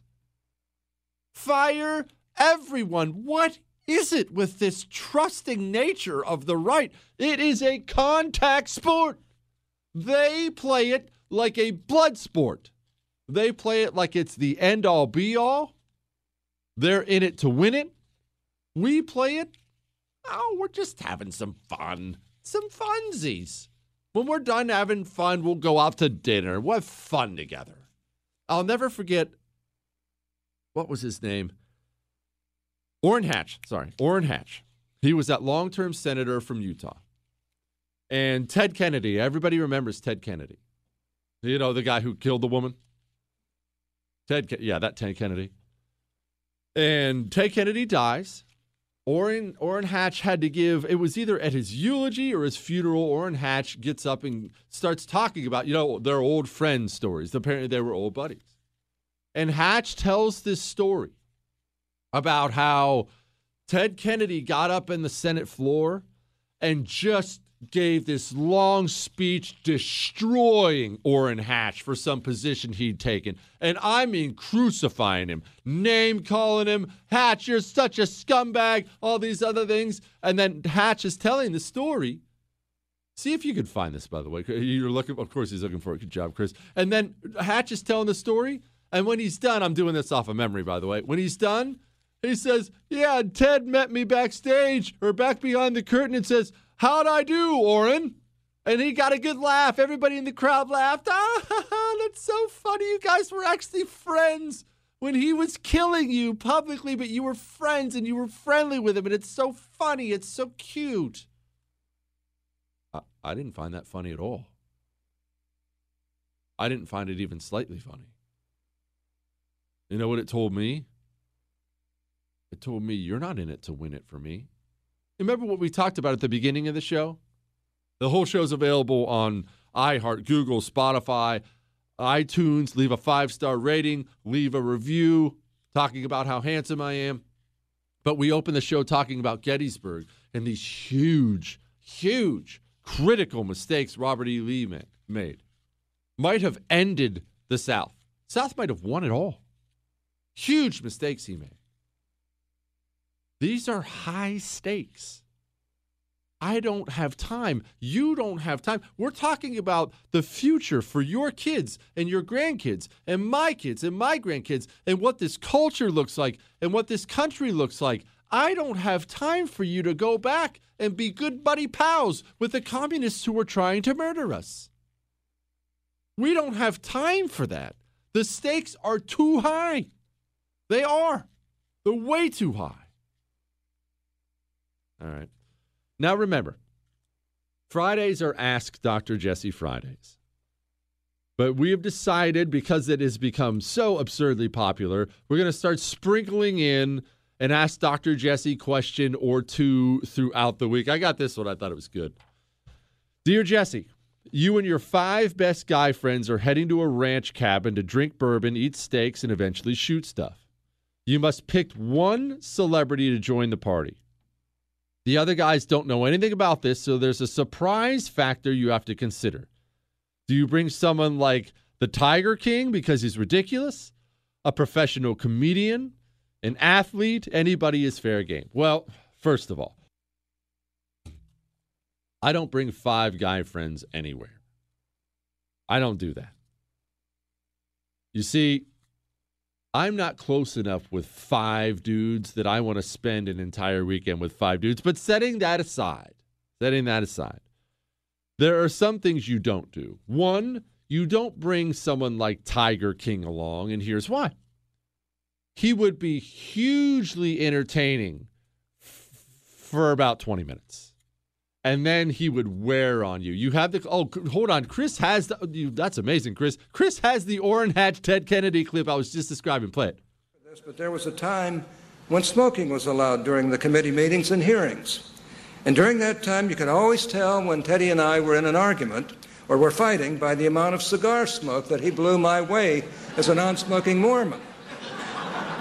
If there was a particularly strong disagreement, he would just sit back in his chair, puffing smoke my way, giving me an actual headache to go along with the political headaches he gave to all of us on the Republican side. Other times, in committee, on the floor, or even in the press, Teddy would lay into me with the harshest red meat liberal rhetoric you could imagine. But just minutes later, he'd come over and put his arm around me and ask, How'd I do, Orrin?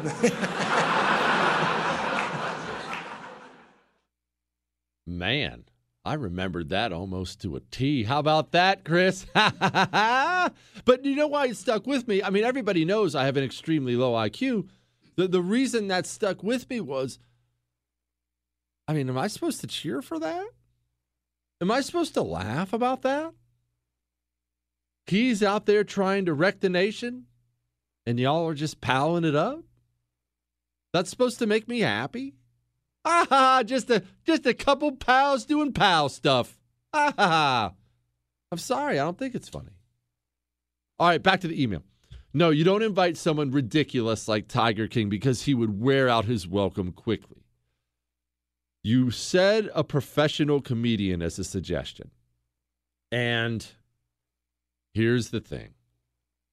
And I'm sorry to burst everybody's bubble, but as you well know, I have walked through virtually every walk of life you can. I didn't come up doing this, I've done a million different things in my life. But now, because of what I do, the radio and TV stuff, I mingle with more people who are considered, you know, the celebrity types than I used to. Now, not Hollywood Walk of Fame stuff, but, you know, you just end up meeting some of these people, like minded people, end up at the same event somewhere. Are you ready to have your bubble burst? I'm going to burst your bubble hard. Hang on a sec.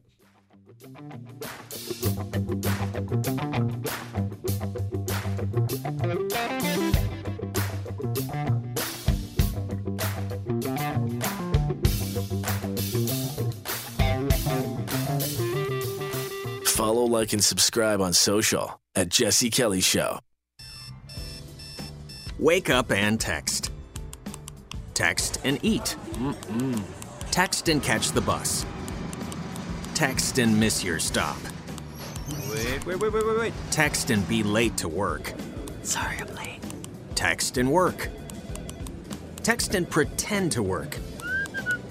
Text and act surprised when someone calls you out for not working. Who, me? Text and meet up with a friend you haven't seen in forever. Hi. Oh, hey. Text and complain that they're on their phone the whole time. Text and listen to them complain that you're on your phone the whole time. Ugh. Text and whatever. But when you get behind the wheel, give your phone to a passenger. Put it in the glove box. Just don't text and drive. Visit stoptextsstopwrecks.org. A public service announcement brought to you by the National Highway Traffic Safety Administration and the Ad Council.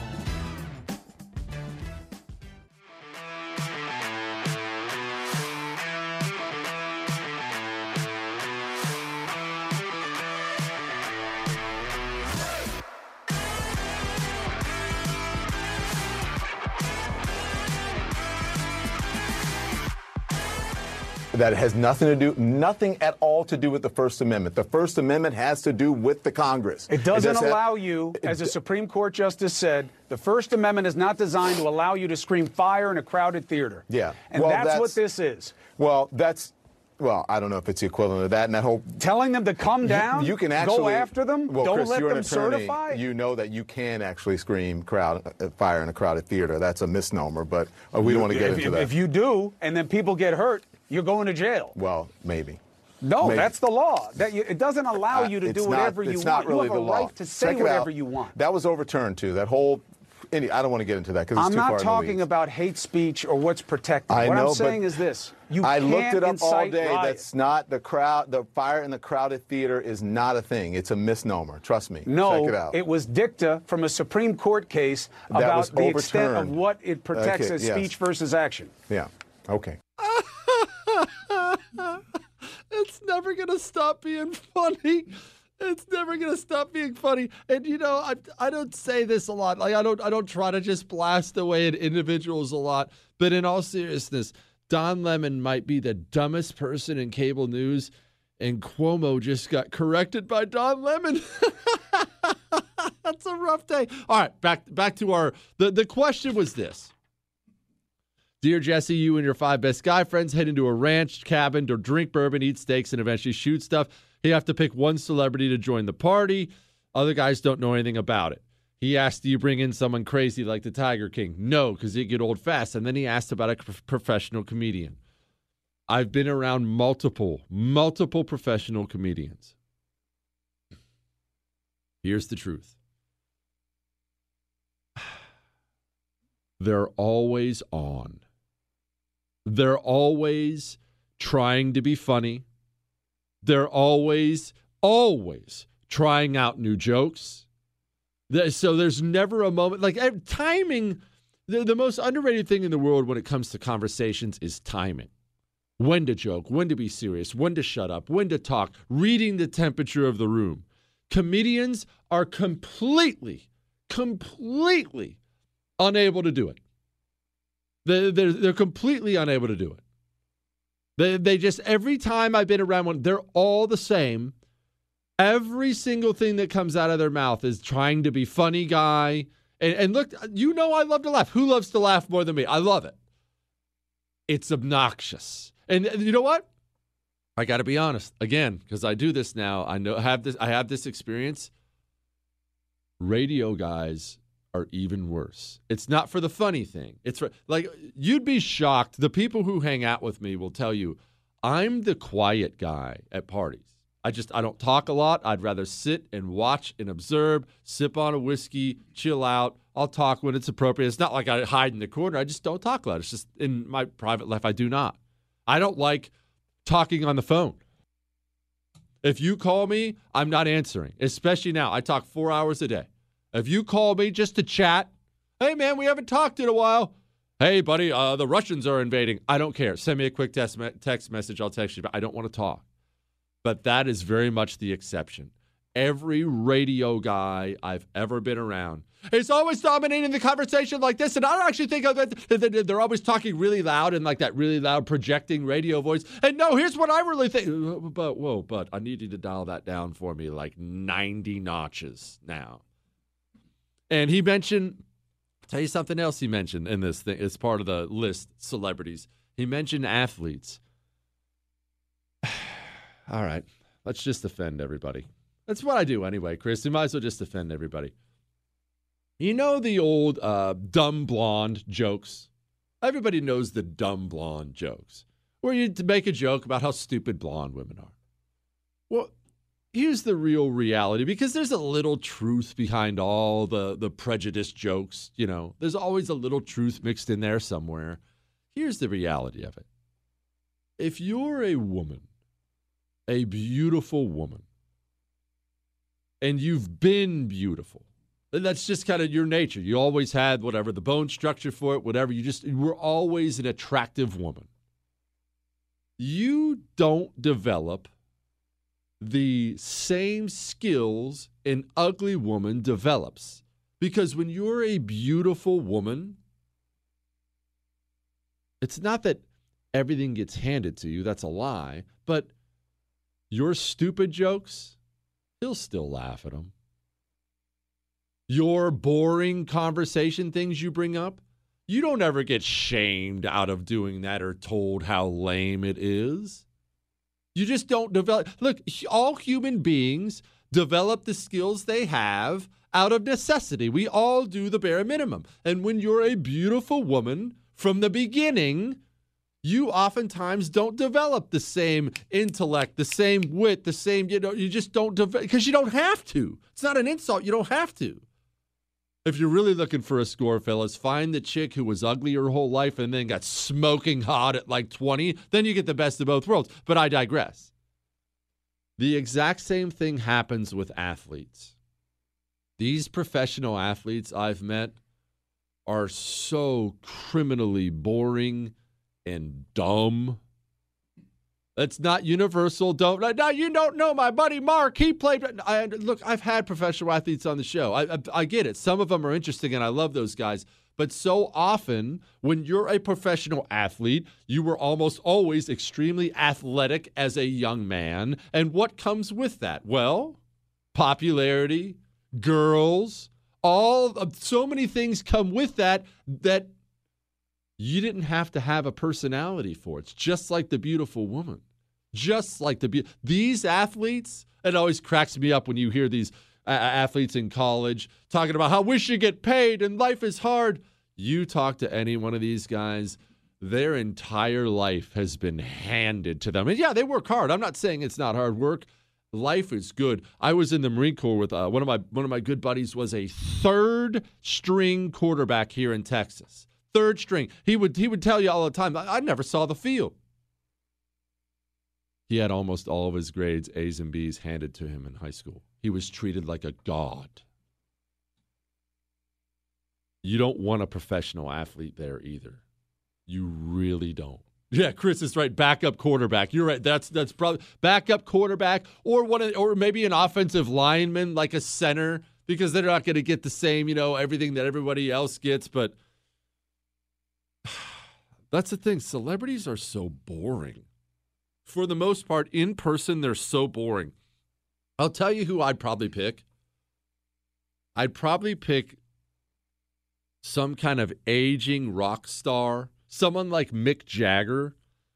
And this is why. Not that I think he's interesting, his personality wise, but they've had such insane life experiences in so many of them. I mean, 30, 40, 50 years of private jets and concert tours and yachts and, and, performing for some Arab sheik somewhere. They have so many years in years and years of wild stories. You could pack a weekend full of the oh, hey, this reminds me of the time I was in uh, Yugoslavia. These guys live insane lives, man. Insane lives. That celebrity life is is different. And those guys who've lived it for a long time, oh yeah, that's the way I'd go. I'd go eight. What, Chris? You disagree? Chris just said Joey Diaz. I have no idea who Joey Diaz is. Why should? Who is Joey Diaz?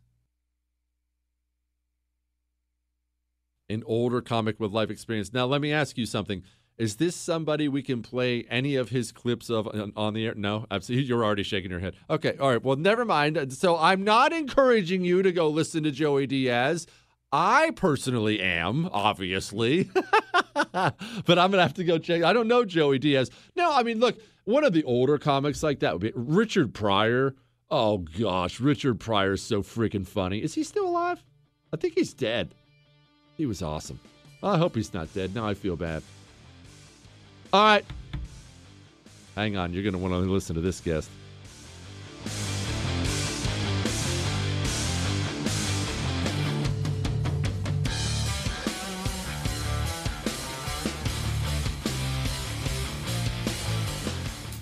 One in three adults has prediabetes. One in three. That means it could be you, your football buddy your football buddy. Or you, your best man. Your worst man.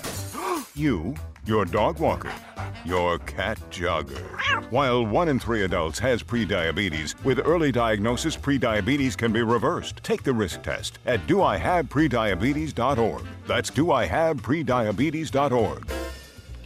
Wait, did they just say one in three adults has prediabetes? That's 33.33333% of adults. That means it could be me, my boss, or my boss's boss, or me, my favorite sister, or my other sister. That's seven members of my 21 person romantic book club. Wait, the one in three could be me, my karaoke partner Carol, or ugh, my karaoke enemy Jeff. I'm gonna take the risk test at doihaveprediabetes.org. Brought to you by the Ad Council and its pre-diabetes awareness partners.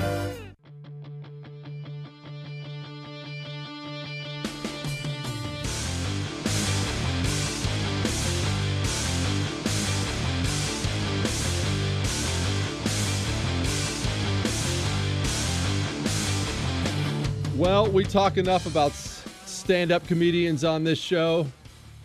Might as well bring one on. Coming on now is husband, father, comedian, and host of Part of the Problem, Dave Smith. Dave, tell me about the first time you stood in front of a crowd and tried to make people laugh. Ooh, um, the first time I ever did it professionally was at an open mic uh, in New York City, and uh, it was in front of a crowd of other angry old failed comedians, which is uh, just brutal. And it was uh, didn't go great, but I got a couple chuckles, and I was like, "All right, I think this is going to be my life." Is it? I've always thought, of course, bombing would be a terrible feeling, but I've always thought that has to be a great feeling when you're standing up there and you're rolling and you know it and they're dying. Yeah, well, particularly at first. When you first start, bombing is the worst nightmare ever, and killing is the greatest thing imaginable. But after you've been doing it for a long time, you know, you just become a jaded comedian, and none of it really matters anymore. And, and you know, you can you could bomb and then just be like, whatever, I'm I'm ready to go home. Who cares? Do you find it difficult in this ultra stupid sissy society we live in now to try to make people laugh without offending anybody? Because you're plenty offensive.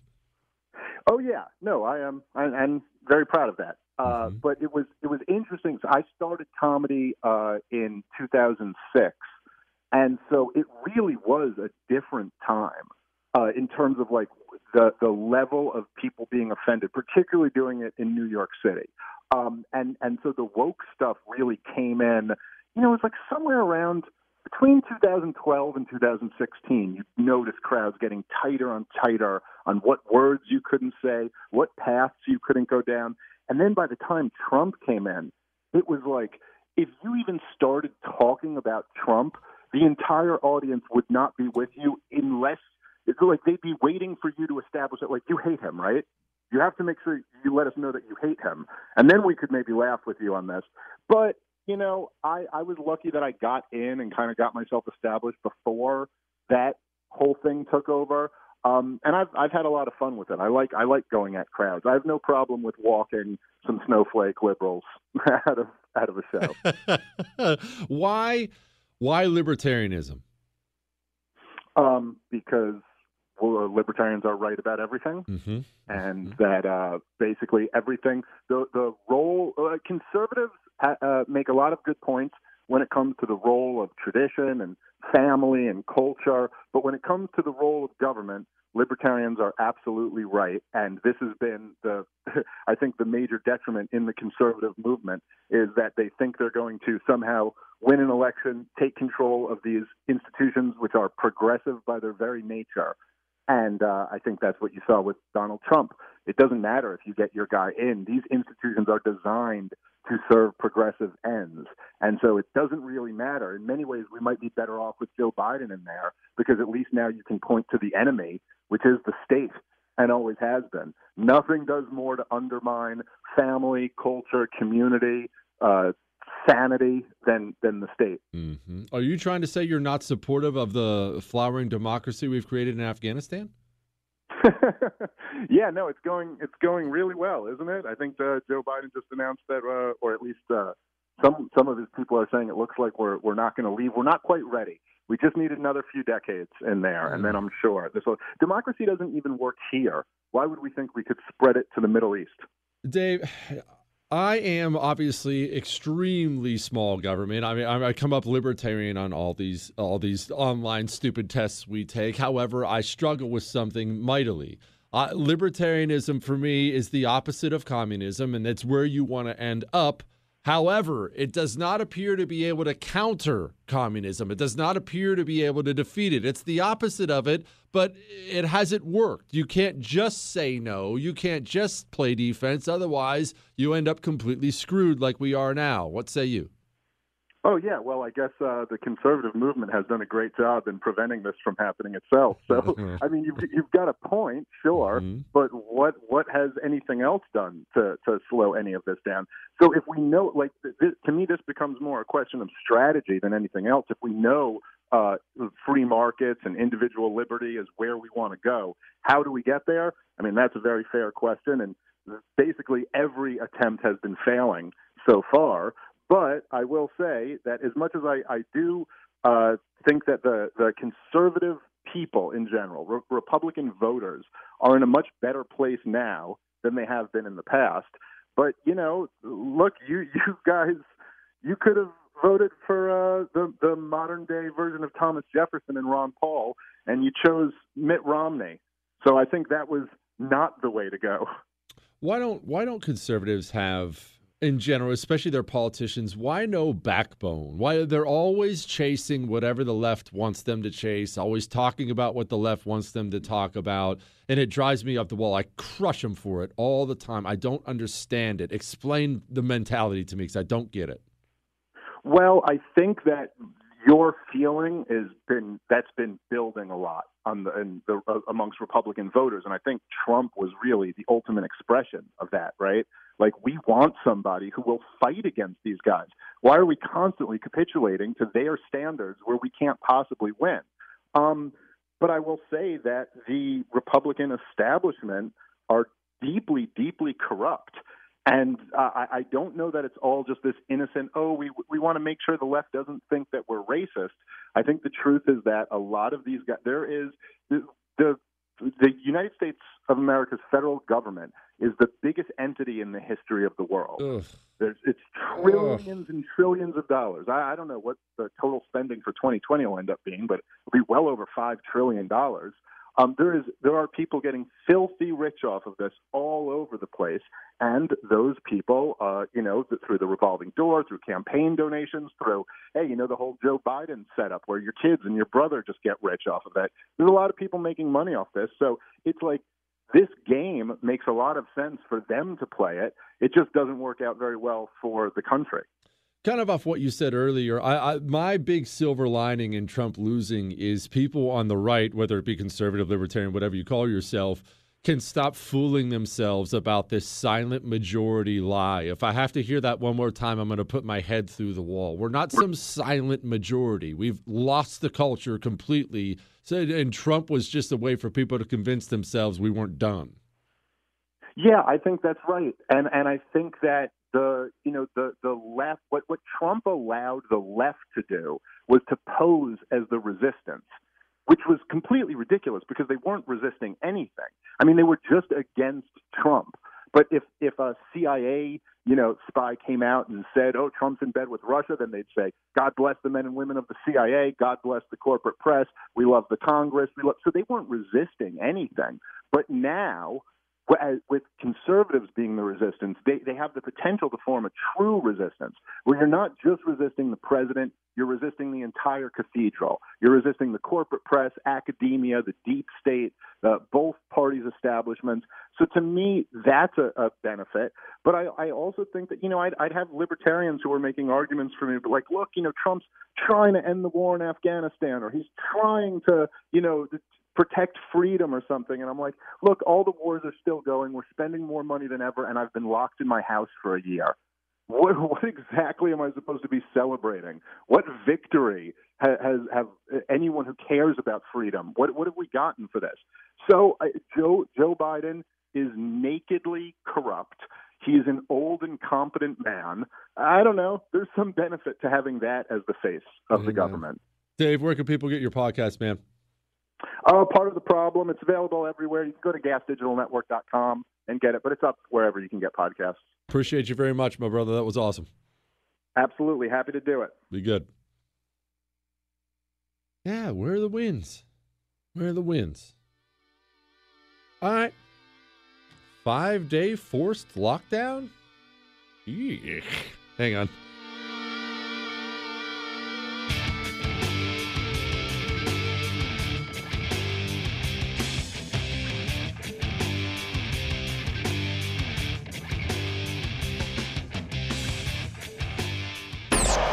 Is he smarter than everyone? Who knows? Does he think so? Yeah. The Jesse Kelly Show. No word in the English language is less convincing than probably. Are you sure we should get matching tattoos on our first date? Sure. Um, we'll probably stay together. Probably? It's been 23 minutes since I ate. I can probably swim. Uh, you should wait 30 minutes. Mm, okay, now tell me what to do. Cannonball! Cramp! Oh, I have a cramp. I can probably hit the green from here. Probably. Can I get a mulligan? Ready to go? Hey, are you sure you're okay to drive? Yeah, I'm pretty sober. Yeah, I'm probably okay. Probably okay isn't okay, especially when it comes to drinking and driving. If you're drinking, call a cab, a car, or a friend. Buzz driving is drunk driving. A message brought to you by NHTSA and the Ad Council.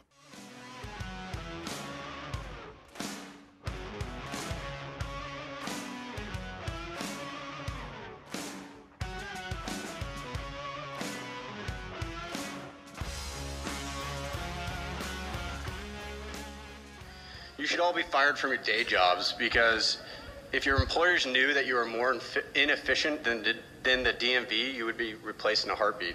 I literally just finished a conference call because I'm having to multitask to be here to, to address you guys. You're a bunch of cowards hiding behind our children as an excuse for keeping schools closed. You think you're some sort of martyrs because of the decisions you're making when the statistics do not lie that the vast majority of the population is not at risk from this virus. The garbage workers who pick up my freaking trash risk their lives every day more than anyone in this school system. Figure it out or get off the podium. Because you know what? There are people like me and a line of other people out there who will gladly take your seat and figure it out. It's not a high bar. Raise the freaking bar. It's never going to get old. Go run for that school board. Headline 2 million Australians forced into five day full lockdown after a single hotel security guard tests positive for COVID. And the arrests have already started. This is from notthebee.com. That's right. They're placing people in handcuffs over there. And if you ever talk to these guys from Australia or from the UK, and we've seen all these insane things barging into homes, arresting people, they will scream at you. They will scream at you as an American and say, How can you not see it? We were exactly where you are now. This is coming to you. This is coming for you. It's coming to your shores if you don't do something to stop it, but they don't stop it. They don't stop it. We can't we can't win the tiny battles. We don't even fight them. We lay down in our shame. Headline Monument commemorating the spirit of pioneers is removed from Oklahoma College. A monument at Oklahoma City Community College depicting Oklahoma land run of 1889 has been removed. It features settlers racing to stake land claims with the phrase, May the spirit of the pioneers always be with us. Faced significant backlash, according to the Oklahoman. Complaints came through social media and letters to the editor to, uh, to the editor of the student-run paper, The Pioneer. We can't even keep simple monuments up. Where are the fighters in this society? Where is the backbone? Where is it? Driving me crazy. All right, I got an email here. It was nice. Jesse, not sure if this email will find its way to you. Listen, When I tell you I read every email, I read every email. And I will be honest with you now, as the show has grown and it's growing very rapidly, a lot more rapidly than we ever hoped it would grow. As the show keeps growing, the email stack I have waiting for me every single day is growing as well. And I'm sure if it continues along this path, I, there's going to come a day where I will not be able to read every email. Producer Chris is just going to have to he's going to have to dump some of them for me. And when that day comes, I'll be honest with you, I'll stop saying I read every email. As soon as I stop reading every email, I'll stop telling you I read every email. Every email you send in to jesse at jessekellyshow.com, jesse at jessekellyshow.com, I read them. I'm doing the best I can. I will read all of them for as long as I can until I'm out of time. I just only have so much time in the day. Send in your love, send in your hate, your death threats, your Ask Dr. Jesse questions. They all go right to Chris. He prints them, I read them all. So, yes, it found its way to me. But I wanted to send a note to thank you for your voice. There are virtually no reliable voices on the right, and you have been ahead of the curve for years with your discussion of a national divorce. You seem to be the only notable figure that understands the score right now and the stakes of the battle ahead. Ahead, we are in a scary place in our history, and I'm terrified of the dark days ahead. I, am Guy goes on to say he's about to be laid off. Sisters laid off last week. Uh, the only reason I'm able to see what's coming. You know, I am the oracle, Chris. But no, in all seriousness, the only reason I've been able to see what's coming is not because of anything special. I just understand these people. I love history. I love history, frankly, more than I love politics. Politics, I do, and I and I do enjoy it, but history is a passion. I love history because it tells me not just stories and war stories and mafia stories and explorer stories and all the stuff we talk about. I love history because it tells me about people, and people don't change. And if you learn about people and learn what makes people tick and how people operate, you will find yourself ahead of the curve much of the time. I don't have any kind of special intellect or training or ability. I just know people. I know how they are. I know who they are. I know what they want. And I know, I know when I'm told, go home or you're all going to die. I know a good screw job when I hear one. When I hear, oh, the cops are racist. Uh, that, that doesn't add up at all. And I am not shamed into believing big lies, no matter how much you scream them at me. Hang on.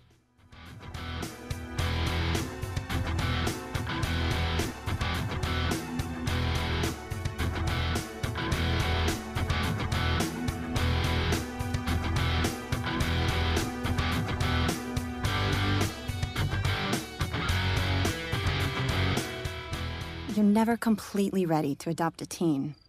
For late nights writing English papers. For your teen's music taste. For dinners, where they talk more on their phone than with you. For the first time, they call you mom. You're never completely ready to adopt a teen, and you can't imagine the reward. To learn more about adopting a teen, visit adoptuskids.org. Brought to you by the U.S. Department of Health and Human Services, Adopt U.S. Kids, and the Ad Council. Ladies and gentlemen, we have arrived in Philadelphia. Local time is 3:05 p.m. and the temperature is 67 degrees. At this time, you are now free to use your cellular devices. You know that feeling when you get to turn your phone on after the plane lands? You can have that feeling every time you drive. Make sure your cell phone is stowed away whenever you are behind the wheel. Visit StopTextStopWrecks.org. A message brought to you by the National Highway Traffic Safety Administration, Project Yellow Light, and the Ad Council.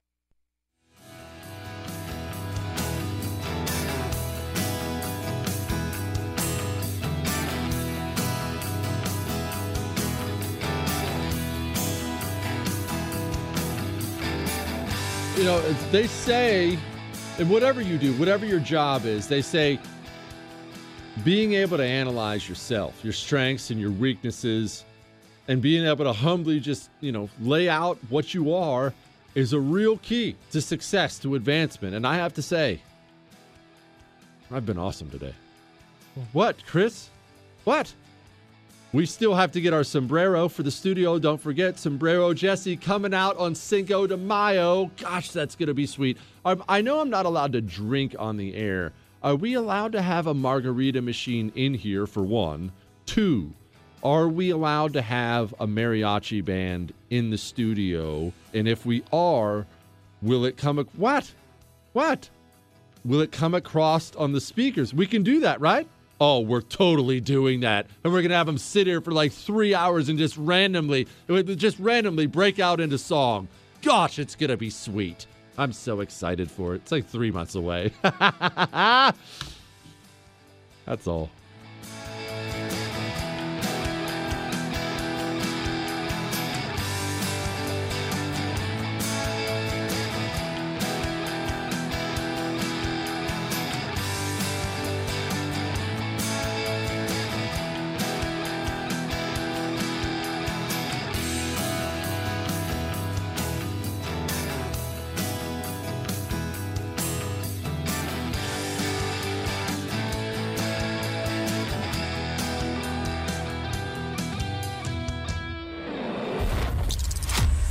Kelly Show. Newton Group Transfer. They are here to help you if you're stuck in a timeshare.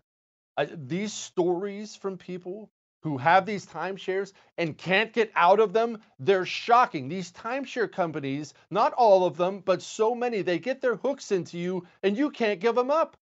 You can't give them up, or they'll they'll do things like they charge you thousands of dollars. One girl, she got passed her timeshare when her mother passed away. She gets passed the timeshare, doesn't want the timeshare, doesn't use the timeshare. They tell her she can get out of it for $4,000. She has to come up with a $4,000 check. This is not right. It's unjust. And Newton Group Transfers is here to help you. If you are in a timeshare and want out or know someone who is, call 888 845 3773. That's 888-84-JESSE or go to timesharejesse.com. Newton Group Transfer. They will help you out. Hey there, it's Ryan Seacrest for Safeway. Head in store and shop for all your favorite personal care essentials to earn four times rewards points. Shop for products from Olay, Always, Gillette, Vicks, and Crest. Plus, check out new items like Mr. Clean Magic Eraser Ultra Thick Multi-Surface Cleaner. No more sponges or other cleaning products needed. And Head and Shoulders Bare Soothing Hydration Shampoo, a new kind of anti-dandruff shampoo with only nine ingredients. Offer expires March 26. Restrictions apply. Promotions may vary. Visit Safeway.com for more details. If you are an accredited investor, U.S. oil and gas should be part of your investment portfolio. Visit LabradorEnergy.com. Beyond the possibility to invest in a sector that historically delivers sound returns, when you invest with Labrador Energy, you may be able to structure your investment to offset active or passive income. According to many sources, U.S. oil and gas drilling remains one of the best tax advantaged income investments available. Visit LabradorEnergy.com. You may be able to reduce your tax liability while investing in a sector that historically delivers sound returns. Learn more at LabradorEnergy.com today. Offer for accredited investors only. Past performance is no indication of future results. Investing involves risk. Consult your legal, tax, and financial advisors and read the prospectus before making any investment decisions. Visit LabradorEnergy.com for the prospectus and more information. Our kids have said to us since we moved to Minnesota, we are far more active than we've ever been anywhere else we've ever lived. Moving to Minnesota opened up a lot of doors for us. Just this overall sense of community of the values that, you know, Minnesotans have. It's a real accepting, loving community, especially with two young kids. See why CNBC ranks Minnesota number four best state to live and work. A great place to work, an even better place to live. ExploreMinnesota.com backslash live. Okay, round two. Name something that's not boring. A laundry? Ooh, a book club. Computer solitaire, huh? Ah, oh, sorry, we were looking for Chumba Casino. That's right. ChumbaCasino.com has over 100 casino style games. Join today and play for free for your chance to redeem some serious prizes. ChumbaCasino.com. No purchase necessary. Where prohibited by law. 18 plus terms and conditions apply. See website for details.